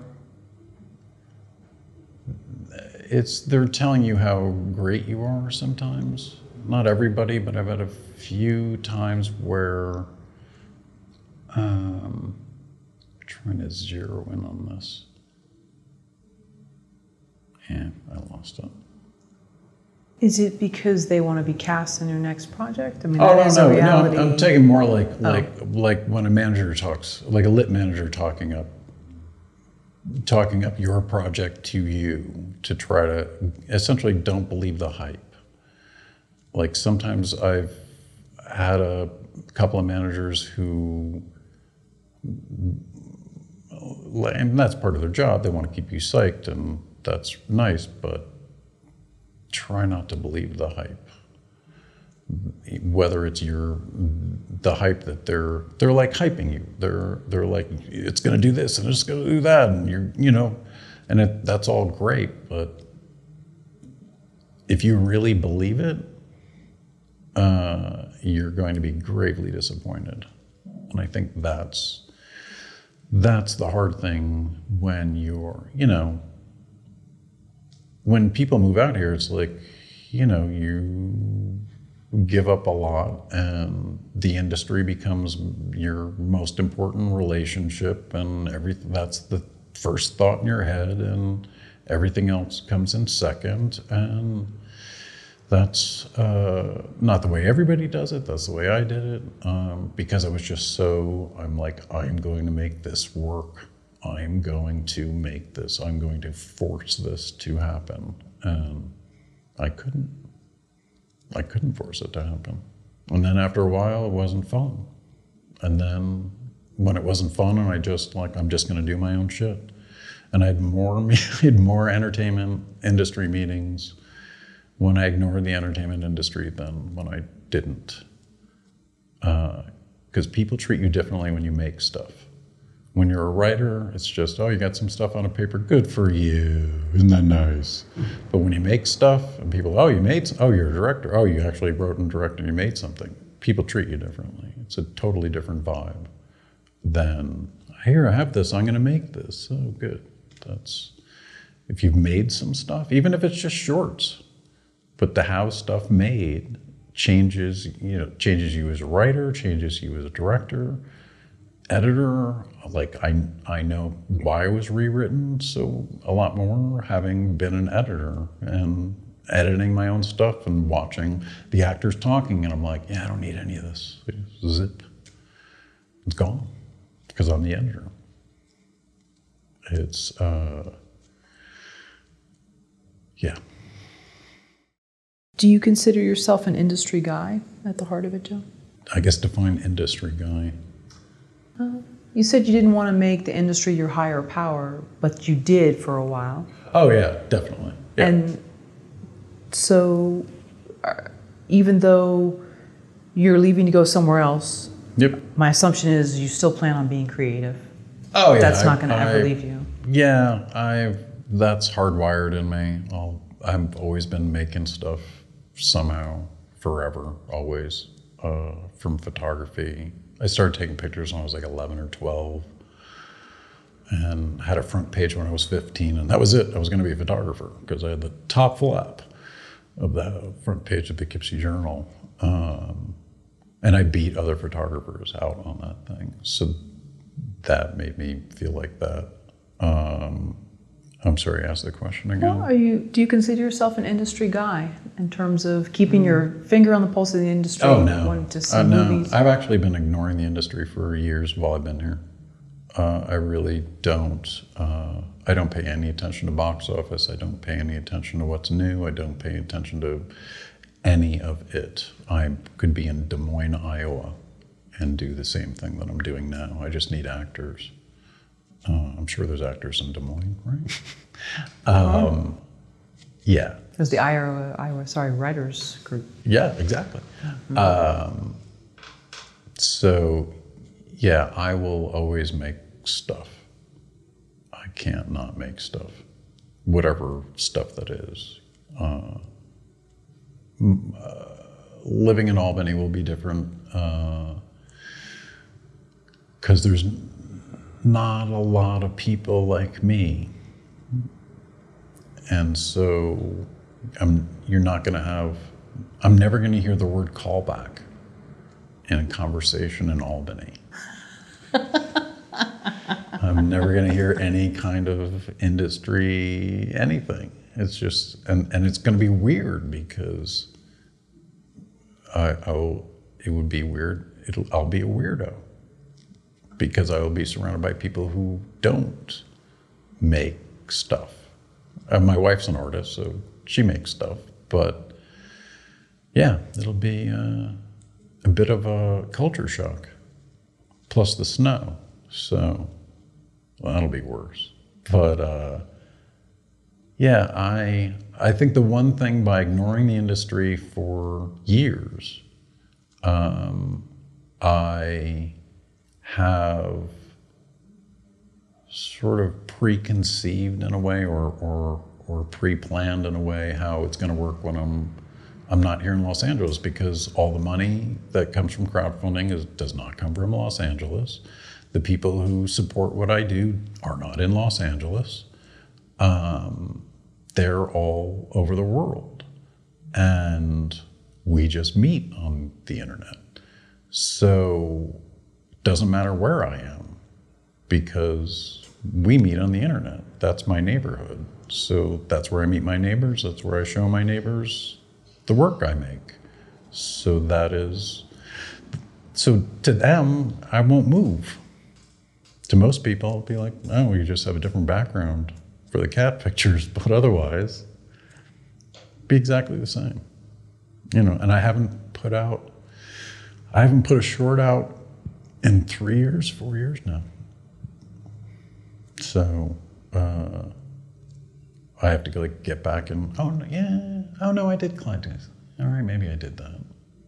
I can't remember when I did Clyde Dates Bonnie, but regardless, I haven't. I definitely haven't put anything out in three years. How do you think Mike will adjust to the weather? He's gonna hate it. Is he an indoor cat? Oh yeah. yeah. Oh, good. Big time, big time. Yeah. Good, good. Yeah, but he's so.